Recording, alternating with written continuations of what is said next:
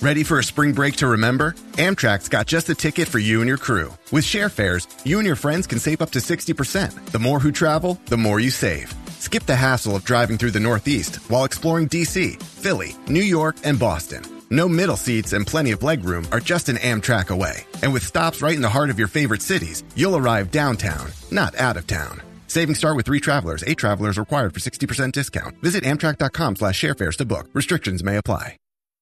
Montreal was on fire tonight for Elimination Chamber. Man, I've been looking forward to this match for a very long time. Months, in fact. I've been waiting for Roman Reigns and Sami Zayn to have their big championship match. You knew it was going to be fun. You knew it was going to be loud in the Bell Center. You knew it last night if you watched SmackDown. I was pumped up for tonight. Elimination Chamber was a show that had two chamber matches, but it was all about the main event. Roman Reigns defending his undisputed championship against Sami Zayn. And I, I, it's amazing to me how many people have been going back and forth with me over the last few days, trying to convince themselves that Sami Zayn has to win. Sami Zayn has to win. How could Sami Zayn possibly go to Montreal with all of this build and all of the momentum that he has and not win? Right? Oh, he's got he's got to win. They have to call an audible. And I'm sorry to say, these people set themselves up for disappointment. They have nobody to blame but themselves because nearly everything that I expected to happen on this show, with one exception, happened. Roman Reigns is still the undisputed WWE Universal Champion. Predictable, but the right decision. Brock Lesnar and Bobby Lashley, I was not a fan of that finish, the way they did it, but I was not expecting a clean finish. We did not get a clean finish. Austin Theory, still the United States champion, as I expected he would be. Asuka going to WrestleMania. Asuka pointing at the WrestleMania sign. By the way, look at what I got over my shoulder here in the background. You thought I was lying the other day. I got the fucking WrestleMania sign behind me. So now even I can point to the WrestleMania sign. Asuka's going to WrestleMania. She's going to challenge Bianca Belair for the Raw Women's Championship. The only outcome that surprised me tonight was actually in the tag team match. It was Edge and Beth Phoenix against Finn Balor and Rhea Ripley. I thought the Judgment Day was going to go over. I thought the Judgment Day should go over. They did not go over. They gave Edge the big win in Canada. That's about the only thing that happened on this show that I really did not see coming.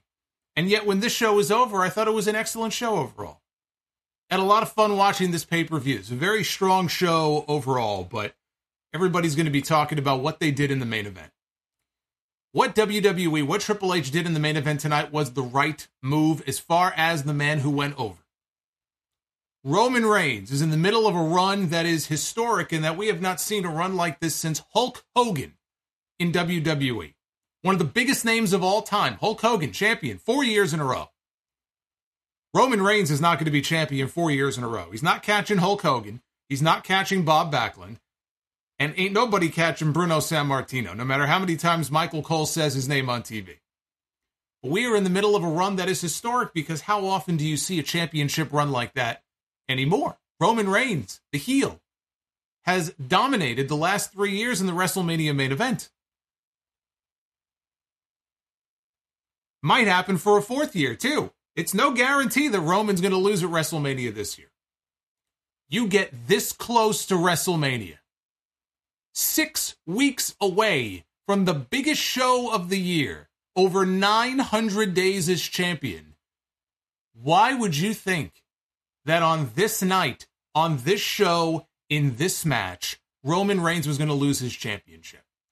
I don't know why people set themselves up for disappointment like that. I've been telling you for weeks.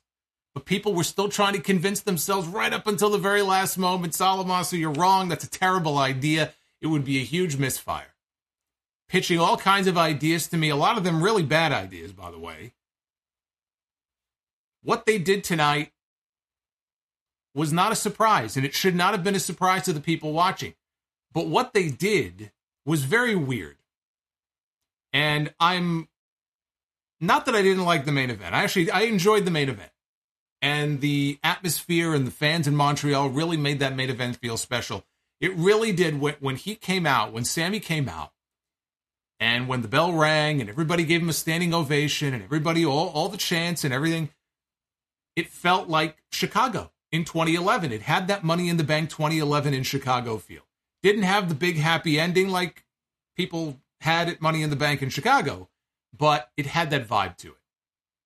We got both Usos. Jimmy Uso, he managed to uh, escape across the border. He was uh, smuggled, maybe by a mule. I don't know, but they smuggled him across the border. Both Usos were on the show tonight. Even though Paul Heyman told them to stay home, we got it. We don't need you in Montreal.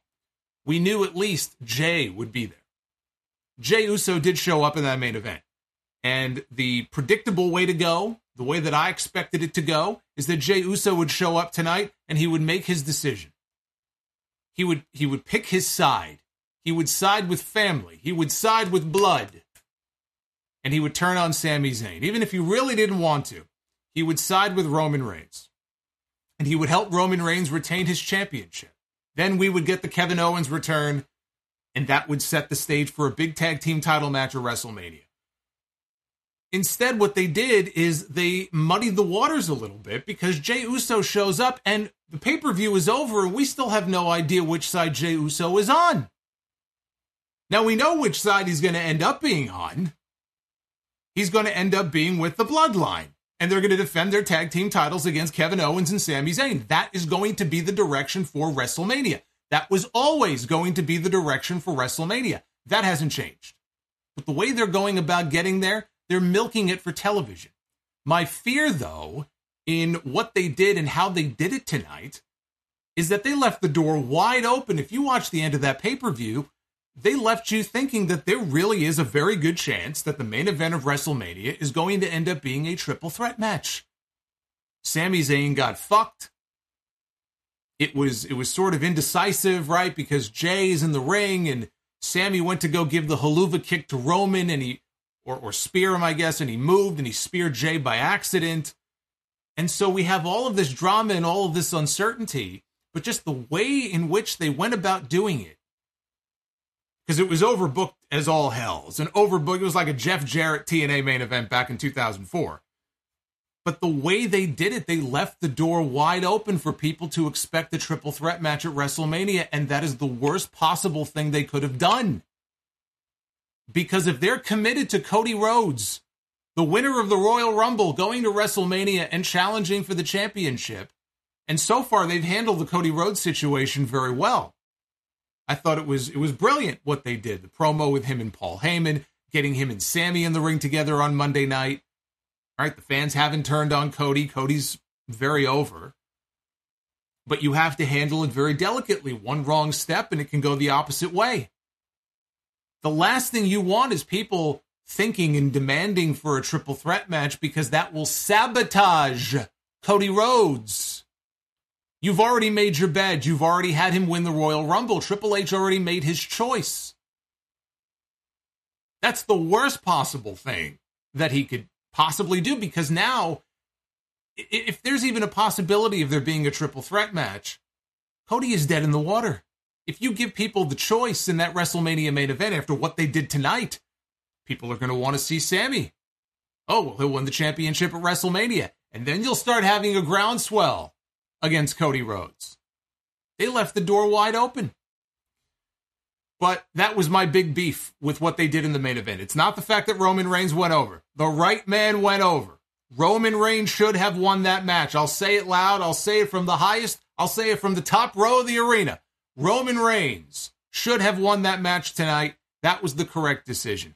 The way they went about doing it, though, that I'm not so sure about. Other than that, I didn't have an issue with what they did. I thought it was a tremendous big fight feel in Montreal. It's always fun when you have a, uh, an atmosphere like that. They had 15,000 plus in that building. The Canadian crowds are always great. I think they're going to be back in Canada again. I think they're in Ottawa uh, for Raw on Monday night. And actually, uh, at the press conference, press conference, I saw a little bit of this press conference. It's kind of like the AEW ones. But anyway, I did see that Edge has said that he will accept Austin Theory's U.S. title open challenge on Raw Monday night, which is very interesting. Uh, and they're in Canada. So I'm sure there'll be a lot of support for Edge in the building on Monday night. Uh, we have a lot to get into here. So why don't we just uh, get on into it? Because this is your WWE Elimination Chamber 2023 review. I am the Solid Monster, and I thank you for choosing me for your Elimination Chamber coverage. You know, eh, for those of you who don't have a, uh, a good enough read on what it looks like, there's the WrestleMania sign. Now, don't yell at me for the fact that it's cut off. That's just my my my fucking uh, wireless printer. I I have no control over that. Solid Monster is going to uh, WrestleMan. I'm going to WrestleMan in Hollywood, everybody. But there it is. There's the WrestleMania sign that will be hanging uh, not only tonight. I'm thinking I may just keep it there. I may just have that hanging until WrestleMania for the next fifty something days. See, we don't we spare no expense here on this podcast. The only thing I couldn't get was pyro because I don't want to burn the house down. Otherwise, I would have had some like uh, Gilbert sparklers back there, but couldn't do it. Couldn't find a safe way to do it.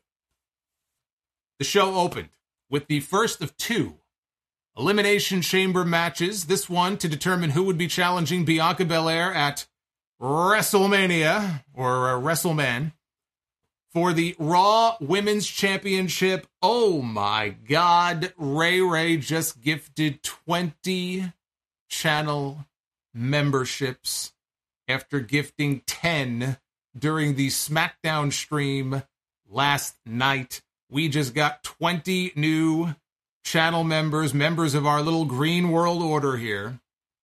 Holy shit. Ray Ray. I don't know what I did to deserve it, but you all better be thanking Ray Ray for that. you better be showing Ray Ray some love. Holy cow. I haven't even gotten into the first match yet. Incredible. So we had the first chamber match Asuka, Carmella, Nikki Cross, Liv Morgan, Raquel Rodriguez, and Natalya. The rules are the same as they've always been for the Elimination Chamber. Two men, well, two women in this case. Two women start with the other four in their pods. Uh, it's elimination style until one woman is left standing in the very end. Asuka was out first to a superstar reaction, followed by Carmella, Raquel, and Nikki, which means that we started with Natty and Liv Morgan kicking things off here in the chamber match. They traded the advantage a few times. It ended, though, with Natty sticking Liv's head through the chains. See, I don't think I would ever allow a spot like that. If they wanted me to stick my head through the, because uh, I know my head would get stuck. I, I just, I have a big head, and uh, that's what she said. But I just know I'd get stuck. So uh, yeah, I would not agree to that. But she stuck her head through the chains, and Liv was uh, trapped there for 30 seconds. Raquel was into the match next. Raquel had Natty up in a position for a Hangman Page Deadeye when she saw Liv Morgan coming at her, so she picked Liv up at the same time. Natty, though, managed to wiggle free, and she took Raquel backwards with a sunset flip into the chains. We got the 10 second countdown, and into the chamber match next was uh, Nikki Cross, who still had her jacket on. Uh, she had not yet taken her jacket off because she's out of her mind. So everybody ended up uh, down, except for Nikki, who gave Liv a slingshot into one of the support beams for one of the pods. Then she threw Natty into the chains and she beat up Raquel. So Nikki then climbs up onto the top of Carmella's pod. Carmella's still in her pod. She climbs up on top of Carmella's pod and then she finally took her jacket off and she wiped out Raquel, Natty, and Liv with a crossbody off the top of the pod everybody was down. And then we got entry number five into the chamber match, which was Carmella. Of course, uh, Corey Graves went nuts for uh, Carmella. Boy, let me. The Ultimate Warrior. For those of you who don't know, every time we either have a new channel member or somebody is renewed for another month, look at the poor Ultimate Warrior. He he's he pops up on screen. He is getting more of a workout in the first. I mean, how 20 minutes of this stream, this guy's gonna he's gonna drop dead here. I mean, well, I shouldn't say that, I guess, but yeah, he's getting quite the workout. I don't think the Warrior has ever worked this hard in his entire career. This poor guy. Unbelievable. anyway, uh, so Nikki takes everybody out with a crossbody. Carmella comes in. She immediately covers Liv Morgan, who kicked out at two. Then she rushed back into her pod because she wanted to get away from Nikki. Raquel grabbed Nikki, drove her through the pod. Carmella got out of there just in time so she didn't get squashed uh, inside the pod. Raquel rolled Nikki into the ring and then she pinned her for the first elimination. So Nikki Cross. He's still going. Look at this guy. He's still. This is all Ray Ray's fault. Look at this. Look at look at look at the sweat coming off this uh, this poor guy. So Nikki Cross is gone. There was a big spot here where Liv Morgan jumped off the top of Asuka's pod and took Raquel down with a huge sunset bomb. Carmella tried to steal the pin. Raquel, though, kicked out. Finally, it was Asuka's turn to get into the match, and the crowd chanted, Asuka's gonna kill you. She went right after Carmella because Carmella, for the entire match up to this point, Carmella was taunting Asuka in her pod. I don't know why you would do that. That doesn't seem very wise, and so she paid the price for it. Asuka got a version of the octopus stretch locked in, but Raquel was able to power out of it. Liv caught Asuka with a missile drop kick and got a close near fall. She tried for the oblivion to Natty. In mid stride, as she was going for her finish, she ate a foot from Carmella, and that paved the way for Natty to put her in the sharpshooter. Liv was trying hard to fight out of it, but then Asuka came over. And at the same time, Natty had her trapped in the sharpshooter. Asuka applied an armbar. And she was wrenching back on the arm. Liv would not give up. Liv would not surrender, and so she passed out. And the referee called for the stoppage. And so Liv Morgan, second woman eliminated here from the chamber match. So now we were down to four. Natty got the sharpshooter on Asuka. Carmella broke it up with a super kick and pinned Natalya. So it was not lost on me that the super kick beat the sharpshooter in Montreal. Blasphemy. Now on SmackDown last night, I have to I have to mention this. On SmackDown last night, if you were part of our review, Michael Cole referred to the Codebreaker on multiple occasions, right? Two different times during the women's match last night. He referred to Liv Morgan's Codebreaker as the Oblivion. Tonight, he referred to the code breaker as the Code Red. So I don't know what it is about this move that Michael Cole, you know, cannot compute. He just doesn't understand what a code breaker is all of a sudden. Uh, I don't know. He he's got some kind of hangup about this move. But uh, this is the second night in a row that he completely fucked up the call of that move. So now we were down to three Carmella, Raquel, and Asuka. But that did not last long after Carmella and Asuka delivered multiple kicks to Raquel. They went for the double pin and they eliminated her. And by the way, that's one of the finishes that some people tried to pitch to me for the WrestleMania main event. God bless these people. I, I know they mean well. And everybody has their ideas on what should and should not be done. I have my ideas, you have your ideas. Some ideas are simply not uh, meant to be pitched, and I hope nobody in WWE Creative hears them. Because one of the ideas is that you do a triple threat match with Cody and Sami and Roman, and they do a double pin.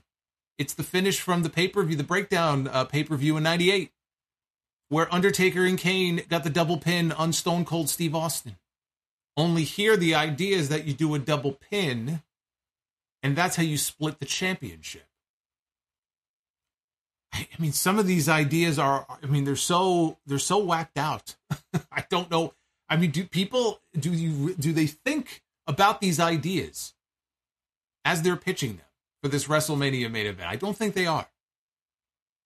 I don't think they are. I try, and I try to be nice, but I've heard some wild ass pitches for the WrestleMania main event this year. That uh, thank God, uh, thank God, Triple H is he's too busy to be on Twitter soliciting ideas on what to do in the main event of WrestleMania. I can only hope that uh, Triple H is busy enough, and he's he's not going to see some of these. And some of these ideas, actually, some ideas that, that people have pitched me are actually not bad. Uh, I might not agree with them, but then there are some just whacked out ideas that uh, never in a million years would I suggest that for the WrestleMania main event. But the double pin made me think of that because I've heard a lot about double pins this week. I've heard a lot about beating Roman on night one with one belt and beating Roman on night two with another belt. You do realize that beating Roman on night one would completely fucking kill the story of night two. But again, people don't necessarily think about these things. Anyway, we'll, we'll get into that stuff a little bit later on. So we got the double pin, and uh, that was the end of Raquel. Getting engaged is a moment worth cherishing. A one of a kind ring that you design at Blue Nile can help your love sparkle. Just choose your diamond and setting. When you've found the one, you'll get it delivered right to your door. Finding the right engagement ring can be nerve wracking. At Blue Nile, you'll have the expert guidance needed and a diamond guarantee that ensures you're getting the highest quality at the best price. Cherish all of life's moments and save up to 30% at BlueNile.com. That's BlueNile.com. Ready for a spring break to remember? Amtrak's got just the ticket for you and your crew. With share fares, you and your friends can save up to 60%. The more who travel, the more you save. Skip the hassle of driving through the Northeast while exploring DC, Philly, New York, and Boston. No middle seats and plenty of legroom are just an Amtrak away. And with stops right in the heart of your favorite cities, you'll arrive downtown, not out of town. Savings start with three travelers. Eight travelers required for 60% discount. Visit Amtrak.com slash sharefares to book. Restrictions may apply. Carmella then super kicked Asuka and tried to steal the win, but Asuka kicked out, and Asuka got the armbar applied, and Carmella had no place to go. And so Carmella tapped out. And that means that it will be Asuka, the murder clown, challenging Bianca Belair, or I guess whoever the Raw Women's Champion is, uh, which will be Bianca Belair, who will hit her one year anniversary at WrestleMania. In fact, as the Raw Women's Champion, that is the championship match. Uh, they really picked up the pace, I thought, in the last few minutes of this match. Not that the uh, early part was bad, uh, but the pace picked up a lot in those last three or four minutes. Um, I I enjoyed this match. I actually thought it was a very good chamber match. Not not a chamber match that's going to end up on, you know, a top five or a top ten or anything like that. Out of all the chamber matches that there have been, uh, but I enjoyed it, and I, it was the correct outcome. The right person went over at the end of this match. Asuka Asuka was the only choice here. So now we look forward to. There we go, WrestleMania. And of the two women's championship matches that we have, we know Charlotte Flair is defending her SmackDown women's title against Rhea Ripley. Now we know that Bianca Belair is going to defend against Asuka.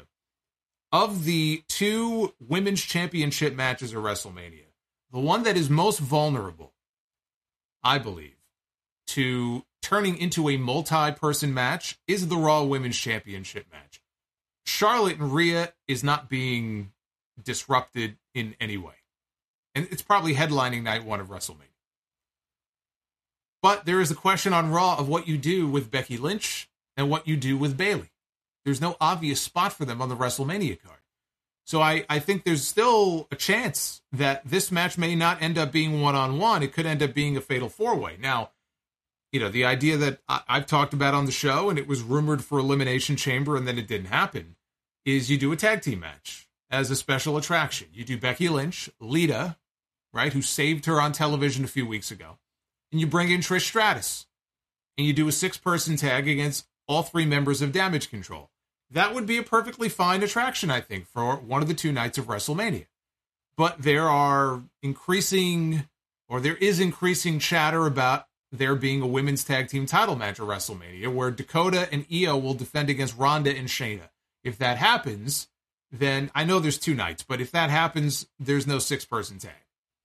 So that's the only thing. If if let's say this match doesn't happen, what do you do with Becky and Bayley? You do another singles match? I mean, you could do a stipulation match with Becky and Bayley and keep a one on one, but Becky Lynch has been involved in a championship match at every single WrestleMania that she has been a part of since she became the man. She's always been involved in a title match. So I would not count out the possibility that she will find her way into this Raw Women's Championship match. I don't think she's needed. I don't think Bayley is needed. I think Bianca and Asuka is fine. Charlotte and Rhea is the big women's title match this year. It's bigger than Bianca and Asuka. But Bianca and Asuka on their own, one on one, I think is perfectly fine as a WrestleMania match. I will say this about Bayley though. She was on the bump. It was either last week or the, I think two weeks ago. She was on that WWE show, The Bump. And uh, she said that she wants Michael Cole at WrestleMania. She said that Michael Cole is constantly reminding her backstage that he is undefeated at WrestleMania. And so Bayley says that she wouldn't mind having a WrestleMania match this year uh, against Michael Cole. I do not ever need to see Michael Cole again in his orange singlet with his terrible tattoos. So I hope that uh, that match does not get wished into existence. Then we had Canada's own Brock Lesnar. He's been hanging out in Canada for years now. Brock Lesnar against Bobby. Bobby Lashley. This is the first time I can ever remember Brock Lesnar going on second at a pay per view. Please find me another pay per view where Brock Lesnar has gone on second from the top. Chris Jericho found out that he and Kevin Owens were going on second from the top at WrestleMania 33, and he left the company and he never went back. well, maybe he did. For I think maybe for a Saudi Arabia show. But uh, yeah, I was. I was thinking, has Brock ever? We've seen Brock in the opener. We've seen Brock in the main event. We've seen Brock in the middle. I don't think Brock's ever been in the second match from the top. So uh, that was a first. This was their third singles meeting. They came in tied up at one win apiece. Lashley, though, also did eliminate him from the Royal Rumble, so Lashley did have a leg up on him coming into the uh, match tonight. It was a Brock Lesnar match. That's one of the ways I would describe this match. It was a Brock Lesnar match. It was it's like playing a video game where both players immediately try to mash the buttons and hit their finishes on their opponent in the first 90 seconds of the match. You know, Brock Lesnar has a formula for his matches that he has perfected, and that's what we got here from these two. Uh, right from the bell, Lesnar went to work. He dumped Lashley right on his head uh, with an overhead suplex. Then he clotheslined Bobby out of the ring to the floor, followed him outside. He put him back inside, but Bobby caught him with a spear when Brock got back into the ring. And he got a two count only. Lashley, though, connected with a second spear. Loud boos because Lashley is is firmly a heel now. And he was setting up for the hurt lock. So he was stalking Brock, creeping up behind him, setting up for the uh, hurt lock. Brock blocked it and he got Bobby up to deliver the F5. Lashley, though, kicked out at two. Brock got a second F5. And again, Lashley kicked out. Brock tried again. Bobby, though, slipped out, hit a third spear. So again, finish, finish, finish, finish, finish. Uh, this time, though, after the spear, he got the hurt lock applied. He was able to lock the fingers. He got the hold applied. Brock tried to break out of it, and he did. And how did Brock Lesnar break out of this hold, you might ask? With a low blow. Brock Lesnar did what The Undertaker did to him at SummerSlam back in 2015. He kicked him in the dick. Only this time, Brock lifted his leg behind him. So he low blowed Bobby Lashley. And referee Chad Patton saw this and felt he had no choice but to call for the disqualification. And it got the expected reaction that you would think. It got groans, it got boos, it got chants of bullshit from the crowd here in Montreal. Brock didn't like that either. And I'm sure Triple H knew exactly what reaction this would get. So within a matter of seconds, Brock got up. He picked the referee up over his head and he gave the referee an F5. And then he gave Bobby Lashley another F5. Corey Graves talked on commentary about how we've never seen Brock Lesnar so desperate before that the only way he felt he could win and get out of the situation was to cheat and deliver a low blow to his opponent. That's the story they were telling on commentary. Brock rolled Lashley to the floor. He delivered one final F5 through the announce table, which got holy shit chants. I thought they were chanting bullshit at first. They were chanting holy shit. Got holy shit chants. But Brock wasn't done. He dragged Chad Patton out of the ring to the floor. He gave the referee another F5 on all of the announce table debris. So they got the crowd back after the awful finish uh, by having Brock go crazy with F5s and by giving the referee an F5. Uh, it was still a very lame finish. It was a lame finish. There's there's no defending the finish. It was a lame finish. Uh, I was not expecting a clean winner. You guys know. In my predictions, I even said I wasn't expecting any winner in this match. I thought that they would have a draw, a double DQ. You know, the, these guys would just they would go nuts.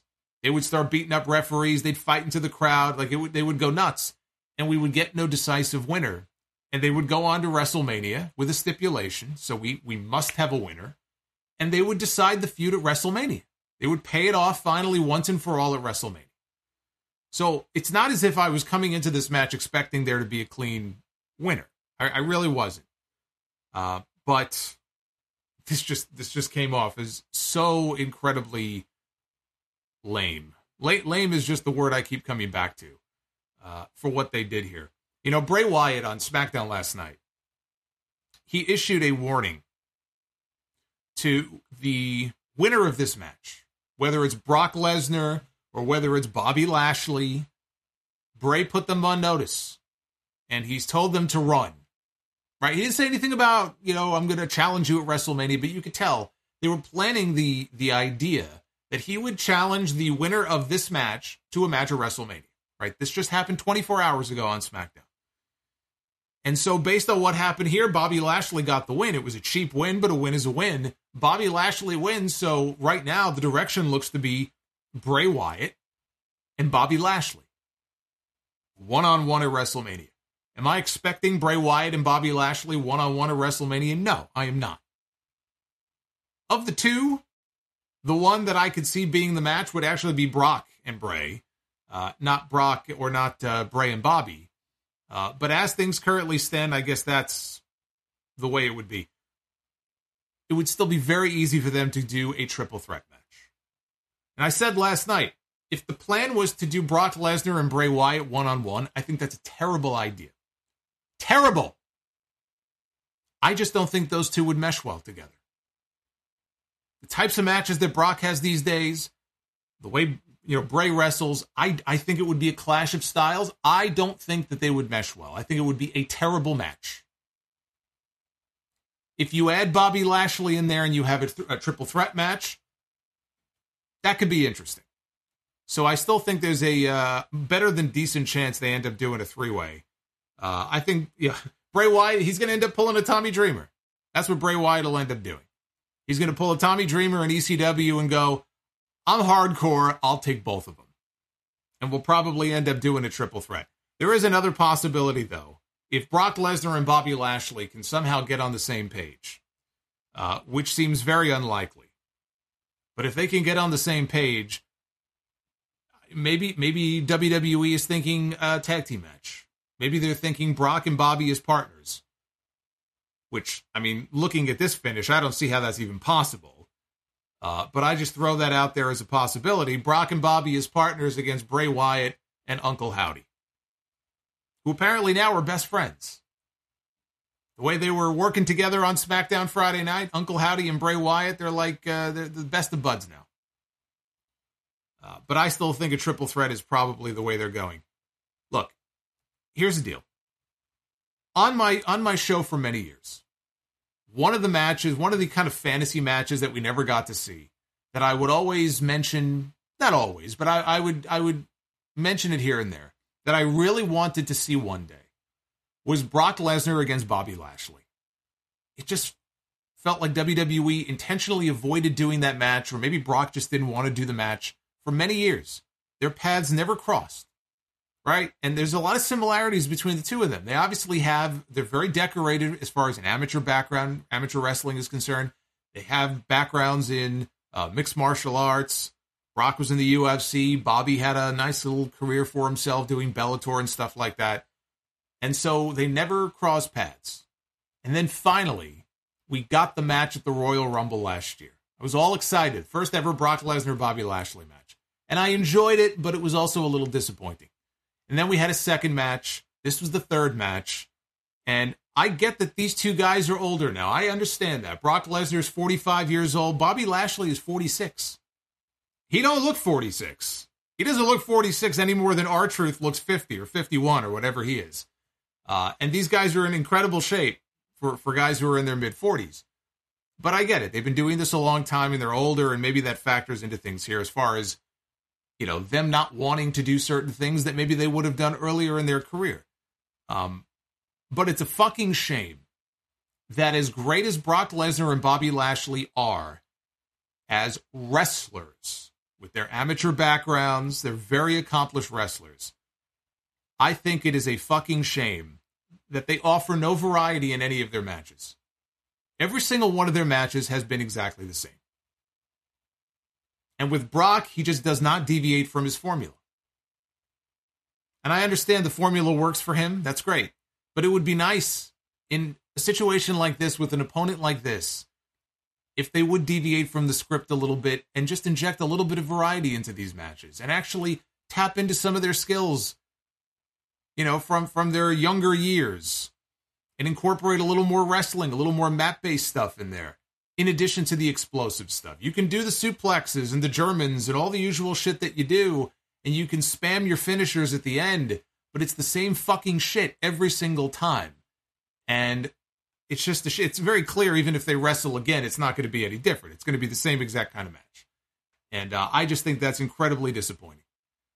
And you can add Bray Wyatt if you want to again, it looks like that's the direction they're going in. Uh, they may do a triple threat, but um, adding Bray Wyatt is not going to make the match any any different. It's just going to be more of the same, and I just think that's really really disappointing. One thing that's not disappointing uh, that I was very happy to see, the WrestleMania movie parodies are back. Uh, we started. This was the first one. They aired the first uh, movie parody tonight uh, which was Seth Rollins as the Joker uh, from the movie Joker, and Becky Lynch was playing Batman without the mask. She didn't have the Batman mask on. Uh, they did the whole reenactment with Rollins of from the scene from Joker dancing on the staircase, and then Becky comes and pulls him in, and she is asking him questions in the terrible uh Christian Bale Batman voice. Now, I love The Dark Knight. Really, all three of those movies were, were very good. The Dark Knight, though, is, is my favorite of the three. Um, Christian Bale was not a bad Batman. Christian Bale, though, had the worst of all the Batman voices. I don't know what. I don't know what he was going for. I don't know what Nolan was going for. I, I've always. It's just. I hear the. I hear his voice in those movies, and it's like comedy to me. And those movies are not meant to be comedy. So it was funny to have her, uh, you know, making fun of the uh, Christian Bale Batman voice because uh, I used to make fun of it all the time. He just sounds like he is chronically constipated. Anytime I would hear him speak or scream, you know, where is she? He's just chronically constipated. That's that's kind of what it sounds like. You know what he needs? He needs more cinnamon toast crunch in his diet. That's what I think he needs. Remember, we're going to be getting a cinnamon toast crunch match at WrestleMania. We just don't know which match it's going to be. So anyway, the uh, skit ended with Becky putting on her sunglasses and calling herself the man uh, before leaving.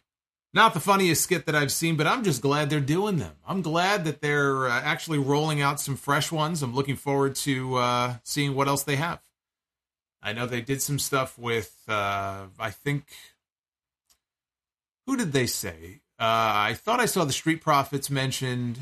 I have the list. I don't have it in front of me, but yeah, I've been looking forward to this ever since they announced WrestleMania was coming back to Hollywood. I was hoping they would do these again. So very cool. Very cool to see. Keaton is coming back. You know, I did. I saw Keaton in the Flash trailer, so that was very cool. Uh, because Keaton is still Keaton is still my favorite Batman. So uh, I know he's I know he's older now, but that was very cool to see him. Now let's get to this. They showed Ariel Helwani in the crowd with UFC Hall of Famer George St. Pierre. Now we saw Ariel on SmackDown last night. you know, he's from Montreal. They had him as their car, their roving correspondent in the crowd with all the crazy Canadians yelling and screaming around him. And so he was back tonight. He was in the crowd with St. Pierre. And Michael Cole referred to Ariel as the unbiased Ariel Helwani, who asks all the hard questions, whether you want to answer them or not. I was like, holy shit. Oh boy. The Tony Khan shade is real. I was waiting for the Twitter rant, but he was able to resist. I kept check I kept checking Tony Khan's Twitter to see is he going to be able to control himself. He didn't post. I don't think he posted anything. Uh, if you missed it, because I know not everybody saw SmackDown last night. Tony Khan last night, when he saw Ariel Helwani on SmackDown, he tweeted at Ariel in the middle of SmackDown. He tweeted at Ariel, and he called him a fraud. And he said, "You're about as much of a reporter as, as Tony Schiavone." And he tagged Tony Schiavone. I'm wondering, like, how did Tony Schiavone get dragged into this? Unless it's like an inside joke, you know, maybe he and Tony needle each other. I don't know what their relationship is, but you know, he's the boss and Tony is the employee, and he's dragging poor Tony Schiavone into this. Tony didn't do anything wrong. So anyway, when Ariel saw the tweet later on, he responded uh, back to Tony Khan. And, you know, he was very cordial at first. He goes, Oh, nice to hear from you, old friend. I hope we get the chance to chat soon. And uh, he put over Tony Schiavone. He was like, Ah, don't worry about, you know, what he said. And he referred to Tony Khan as the snowman, which at first I, you know, completely went over my head. And then uh, I started to move on in the stream and I said, Wait a minute, he, he just called him the snowman? I said, That's fucking priceless. So uh, now I thought at first Tony Khan was just having some fun. But it was very clear when he responded back to Ariel, he was not having fun. He was legitimately upset. And uh, he responded back and said, Good luck with the unbiased uh, journalism. So this became a thing last night. So tonight, you know, WWE decided to have a little bit of fun at Tony Khan's expense. Look, he set himself up for it by even tweeting that in the first place fair game. Uh, I think it was very uh, dumb of him to uh, jump on Twitter and make a whole big thing out of this again. But uh, I'll talk more about this tomorrow on the podcast because this all goes back to the interview in October, which I, I covered at length at that time. But it just all goes back to the interview that Ariel did with Tony Khan back in October. And uh, neither one of these guys came out looking good in that situation. But uh, I got a kick out of that tonight. Because look, if Tony Khan's going to go on Twitter and he's going to be tweeting away about this and he's going to be, you know, insulting Ariel Helwani, then hey, fair game, you know? So that was an interesting little burn there from uh, Michael. Of course, Michael Cole didn't come up with it. I'm, I'm sure. I'm sure it came from the top Hey, it's Kaley Cuoco for Priceline. Ready to go to your happy place for a happy price? Well, why didn't you say so? Just download the Priceline app right now and save up to 60% on hotels. So, whether it's Cousin Kevin's Kazoo concert in Kansas City, go Kevin, or Becky's Bachelorette Bash in Bermuda, you never have to miss a trip ever again. So, download the Priceline app today. Your savings are waiting. Go to your happy place for a happy price. Go to your happy price, Priceline. With threats to our nation waiting around every corner, adaptability is more important than ever. When conditions change without notice, quick strategic thinking is crucial. And with obstacles consistently impending, determination is essential in overcoming them. It's this willingness, decisiveness, and resilience that sets Marines apart. With our fighting spirit, we don't just fight battles, we win them. Marines are the constant our nation counts on to fight the unknown. And through adaptable problem solving, we do just that. Learn more at marines.com. So we had Edge and Beth Phoenix. Up next, taking on members of the Judgment Day, Finn Balor and Rhea Ripley, who, as I mentioned, Rhea has already punched her ticket to WrestleMania. It's already a done deal.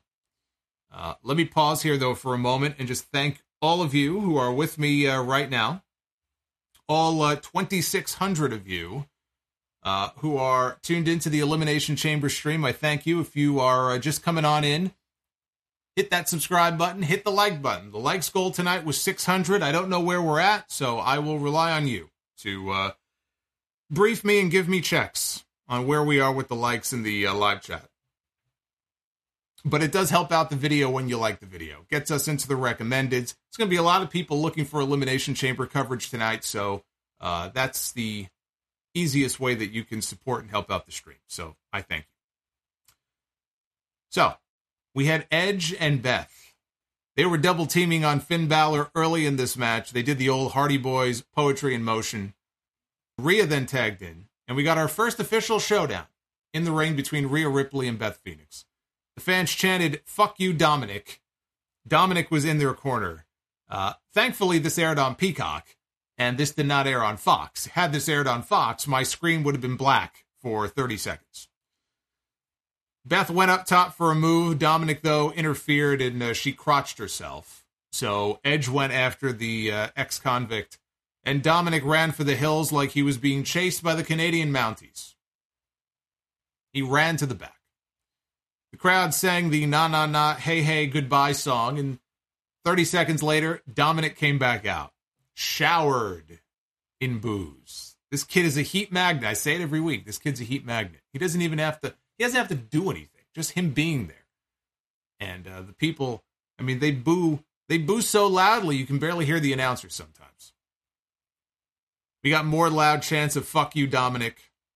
Beth tried to uh, make the hot tag to Edge. The heels though stopped her. She did finally get a superplex on Rhea to a huge reaction. And Balor again dragged Beth to the center of the ring, so she couldn't make the tag. But then Beth kicked Rhea away into Balor. And that was her opening to tag in Edge, who ran wild. He got Finn in his educator submission. It's hard to keep track of all these Edge moves, right? You got the execution. Now we have the educator. How many fucking moves with the word edge does he have in there? Yeah, the educator, it's almost like a reverse uh, sharpshooter. so he got the educator on. Beth then speared Rhea when Rhea tried to come in to break up the hold. And then she put it Rhea in the educator. So we had stereo submissions. Dominic distracted the referee. In the middle of all of this, uh, you know, chaos that was going on here, he managed to toss Rhea a pair of brass knucks, which the referee did not see.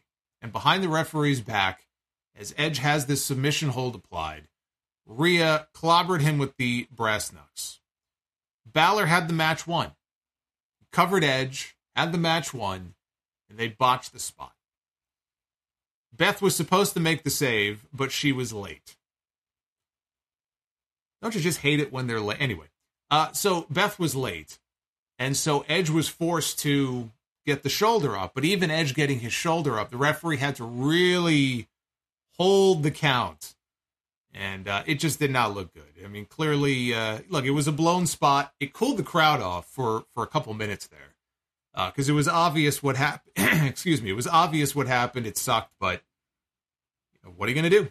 You know, she missed the cue. She was late on the call. They did a Tower of Doom spot out of the corner. It wasn't really a proper uh, Tower of Doom so much as uh, both women got under the men. Rhea power bombed Edge and Beth powerbomb Balor. Outside the ring, Rhea had Beth, and uh, she had Dominic move the ring steps out a little bit. He handed a chair to Rhea, and Rhea teased giving Beth Phoenix a Con-Chair-To on the ring steps. He, she was going to do to Beth what she did to her basically in the ring back at Extreme Rules back in October. Uh, this time, though, Beth moved out of the way and she got Rhea up for the glam slam, not on the steps, but on the floor. In the ring, Edge hit the execution DDT, and then he hit a suicide dive out onto Dominic on the floor. And they got the crowd back into it. I said the crowd kind of died died down a little bit after the botch spot, but they got the crowd back into it. Inside, Balor caught Edge with a sling blade. He was setting up for the big shotgun dropkick, but Edge caught him with a spear. And then Edge and Beth caught Balor with the FTR Shatter Machine, which uh, Michael Cole referred to by that. Not not he didn't call it the FTR Shatter Machine, but uh, he did refer to it as the Shatter Machine or the uh, the Big Rig, as it is these days. Edge is good friends with Dax and Cash, so uh, I thought that was a cool little nod to them. Not only that he used their move, but won the match with it. So I thought that was very cool. Uh, this was fun. You know, the one bad spot aside, this was fun. And I thought that Beth looked really good in there for somebody who has not actively been doing this for years, right? We've seen her make cameos in the Royal Rumble and stuff, but Beth Phoenix has been retired for, I mean, it's been probably over a decade at this point. Uh, so she looked she looked great, I thought, and um, I would not have had the Judgment Day lose this match. I would not have beaten Finn and Rhea. At least they did not beat Rhea. It was Finn Balor who uh, ate the losing fall. Beating Rhea, you know, before her big championship match with Charlotte would have been incredibly stupid. So um, I at least agree with that. You know, Edge pinning Balor, you would think would be the end of the feud, right? He and Beth both got their revenge. They embarrassed the Judgment Day. They pinned them, and you would think that it's over. Uh, but when the match was over, the camera was on Balor in the aisle, and he was mouthing off, talking about how this, you know, I'm not done with you. This is not over yet. Uh, this felt like the blow off, but it sounds to me like those rumors of a Hell in a Cell match between Edge and Balor are probably true. And that's probably where we're headed for WrestleMania. And if that's the case, then Finn Balor has to win. Finn Balor got pinned here. If that wasn't the blow off and they're going to drag this out and do another match at WrestleMania, Finn Balor has to win that match. It makes no sense. You're going to have Edge go and beat him again? What purpose does that serve? That would be very, very stupid. There's no way they take this all the way to WrestleMania after this and have Edge go over. So that's that's the one good thing, I guess. They could be setting up for a big Finn Balor win. Maybe he goes back to being the demon. Yeah, uh, the demon stuff. I know everybody kind of marks out for the demon. I, you know, again, the demon died against Roman Reigns. So if they wanted, I know it's been a few years now, but the demon is fucking dead. They want to dust off the demon for WrestleMania. I know everybody will fucking jizz themselves and they'll go crazy for the demon, but I'm sorry. The demon is dead. There's no resurrecting the demon. But uh, this was fun. We then had our second Elimination Chamber match, this one for the United States Championship, with Austin Theory defending against Seth Franklin Rollins, Johnny Gargano, Damian Priest, Bronson Reed, and Montez Ford. The champion was the first one down to the ring into one of the pods. Montez Ford was second, Bronson Reed was third. Then we had Damian Priest, which left Johnny Gargano and Seth Rollins to open the Elimination Chamber match. Uh, that is going to be a fantastic singles match one day. What they gave us here was a small sample of uh, of that. I thought ended with Gargano hitting a spear through the ropes, which took Rollins down on the padded platform outside. The next man in was Austin Theory, and uh, there was a spot here where Theory he tried to get into the good graces of Johnny Gargano. There's a relationship there going back to their days together in NXT. The the way, remember the whole the, the way faction. There's Johnny and Candice Theory and Indi Hartwell were their kids. So he was trying to get back into the good graces of Johnny Gargano and buddy up to him, and uh, that didn't work. Theory then tried to lock himself back in his pod, but Rollins and Gargano ended up inside the pod with him and they beat him up. Damian Priest was in next. He uh, dropped Rollins with a kill switch for a near fall. Priest then hit his step up dive over the rope onto Theory, who was laying on the padding outside. Rollins cut Priest off with a superplex into a Falcon Arrow for two.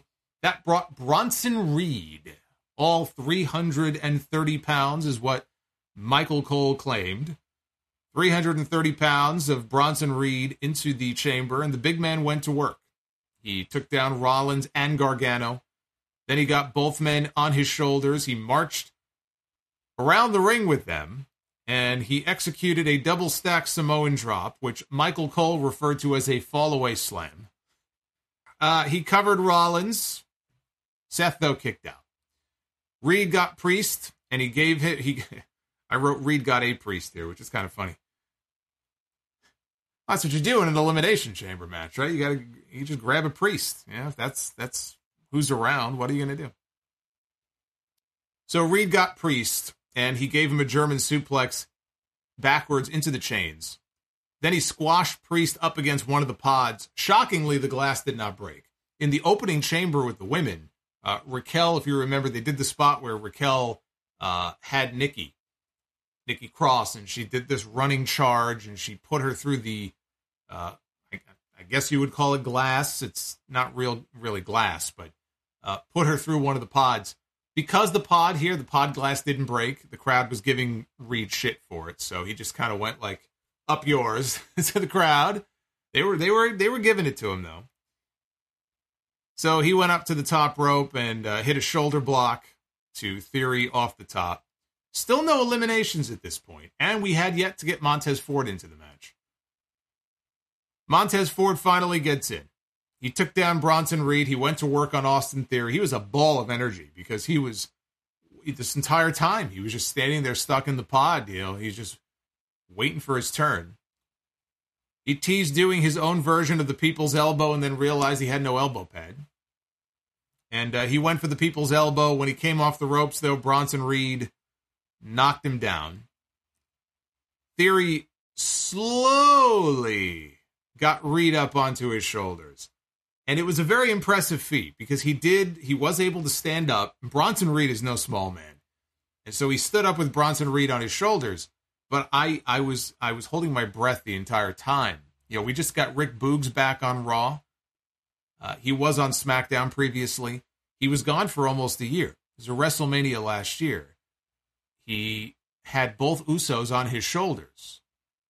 And he tried to stand up with both Usos on his shoulders, and his knee just completely buckled on him. And when I see I see this, he's trying to pick Bronson Reed up, and he's you know, moving very slowly. I'm just thinking, I'm seeing WrestleMania.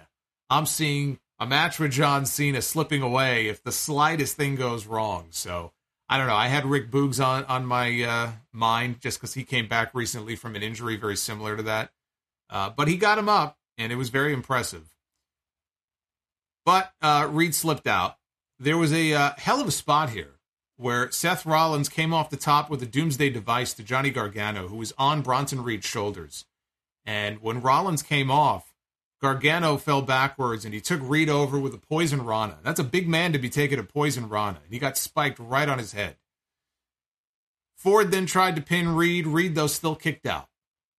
Montez then scaled the side of the cage and he looked up Obviously, the top roof of the elimination chamber is made of chain as well. So he was hanging from the roof, and then he maneuvered himself in such a way where he was hanging upside down. He was kind of crouched and upside down. He looked like Spider Man. And he hung there for maybe two or three seconds. It wasn't very long. And then he let go and he wiped out all of the other participants down below. So all five other men were all crowded around down below him, and he just let go and he wiped them all out. That was that was the big holy shit spot of the entire match. So then we had in the ring triple super kicks to Bronson Reed, followed by the one final beat DDT by Johnny Gargano. Reed then ate a curb stop from Seth Rollins, and finally a huge frog splash by Montez Ford and Bronson Reed became the first man eliminated from the chamber match. Now, I picked Austin Theory to win. That was my prediction, but I wanted Bronson Reed to win, not Austin Theory. And so to see him go out first, it's like very deflating for me. I said, of all the people in this fucking match, you eliminate him first. But I will say, the way that they did it, uh, I'm totally fine with. Um, it took three finishes to get him out of that match. You can't protect the guy any more than that if he's not going to win, he has to lose, right? There's no other way in an elimination chamber match. If you're not winning, it's an elimination match. So you're going to have to get beat. We haven't seen him get beat before tonight on WWE television. But if you're going to get beat, that's the way to get beat. That's how you protect the guy, right? It took Gargano's DDT and a curb stomp and the Montez Ford frog splash. And before that, it took triple super kicks to finally put this big guy down. So I thought they did the best job they could in protecting him. Uh, I thought that he himself had a very good debut uh, performance for his first Elimination Chamber. He was a monster in there.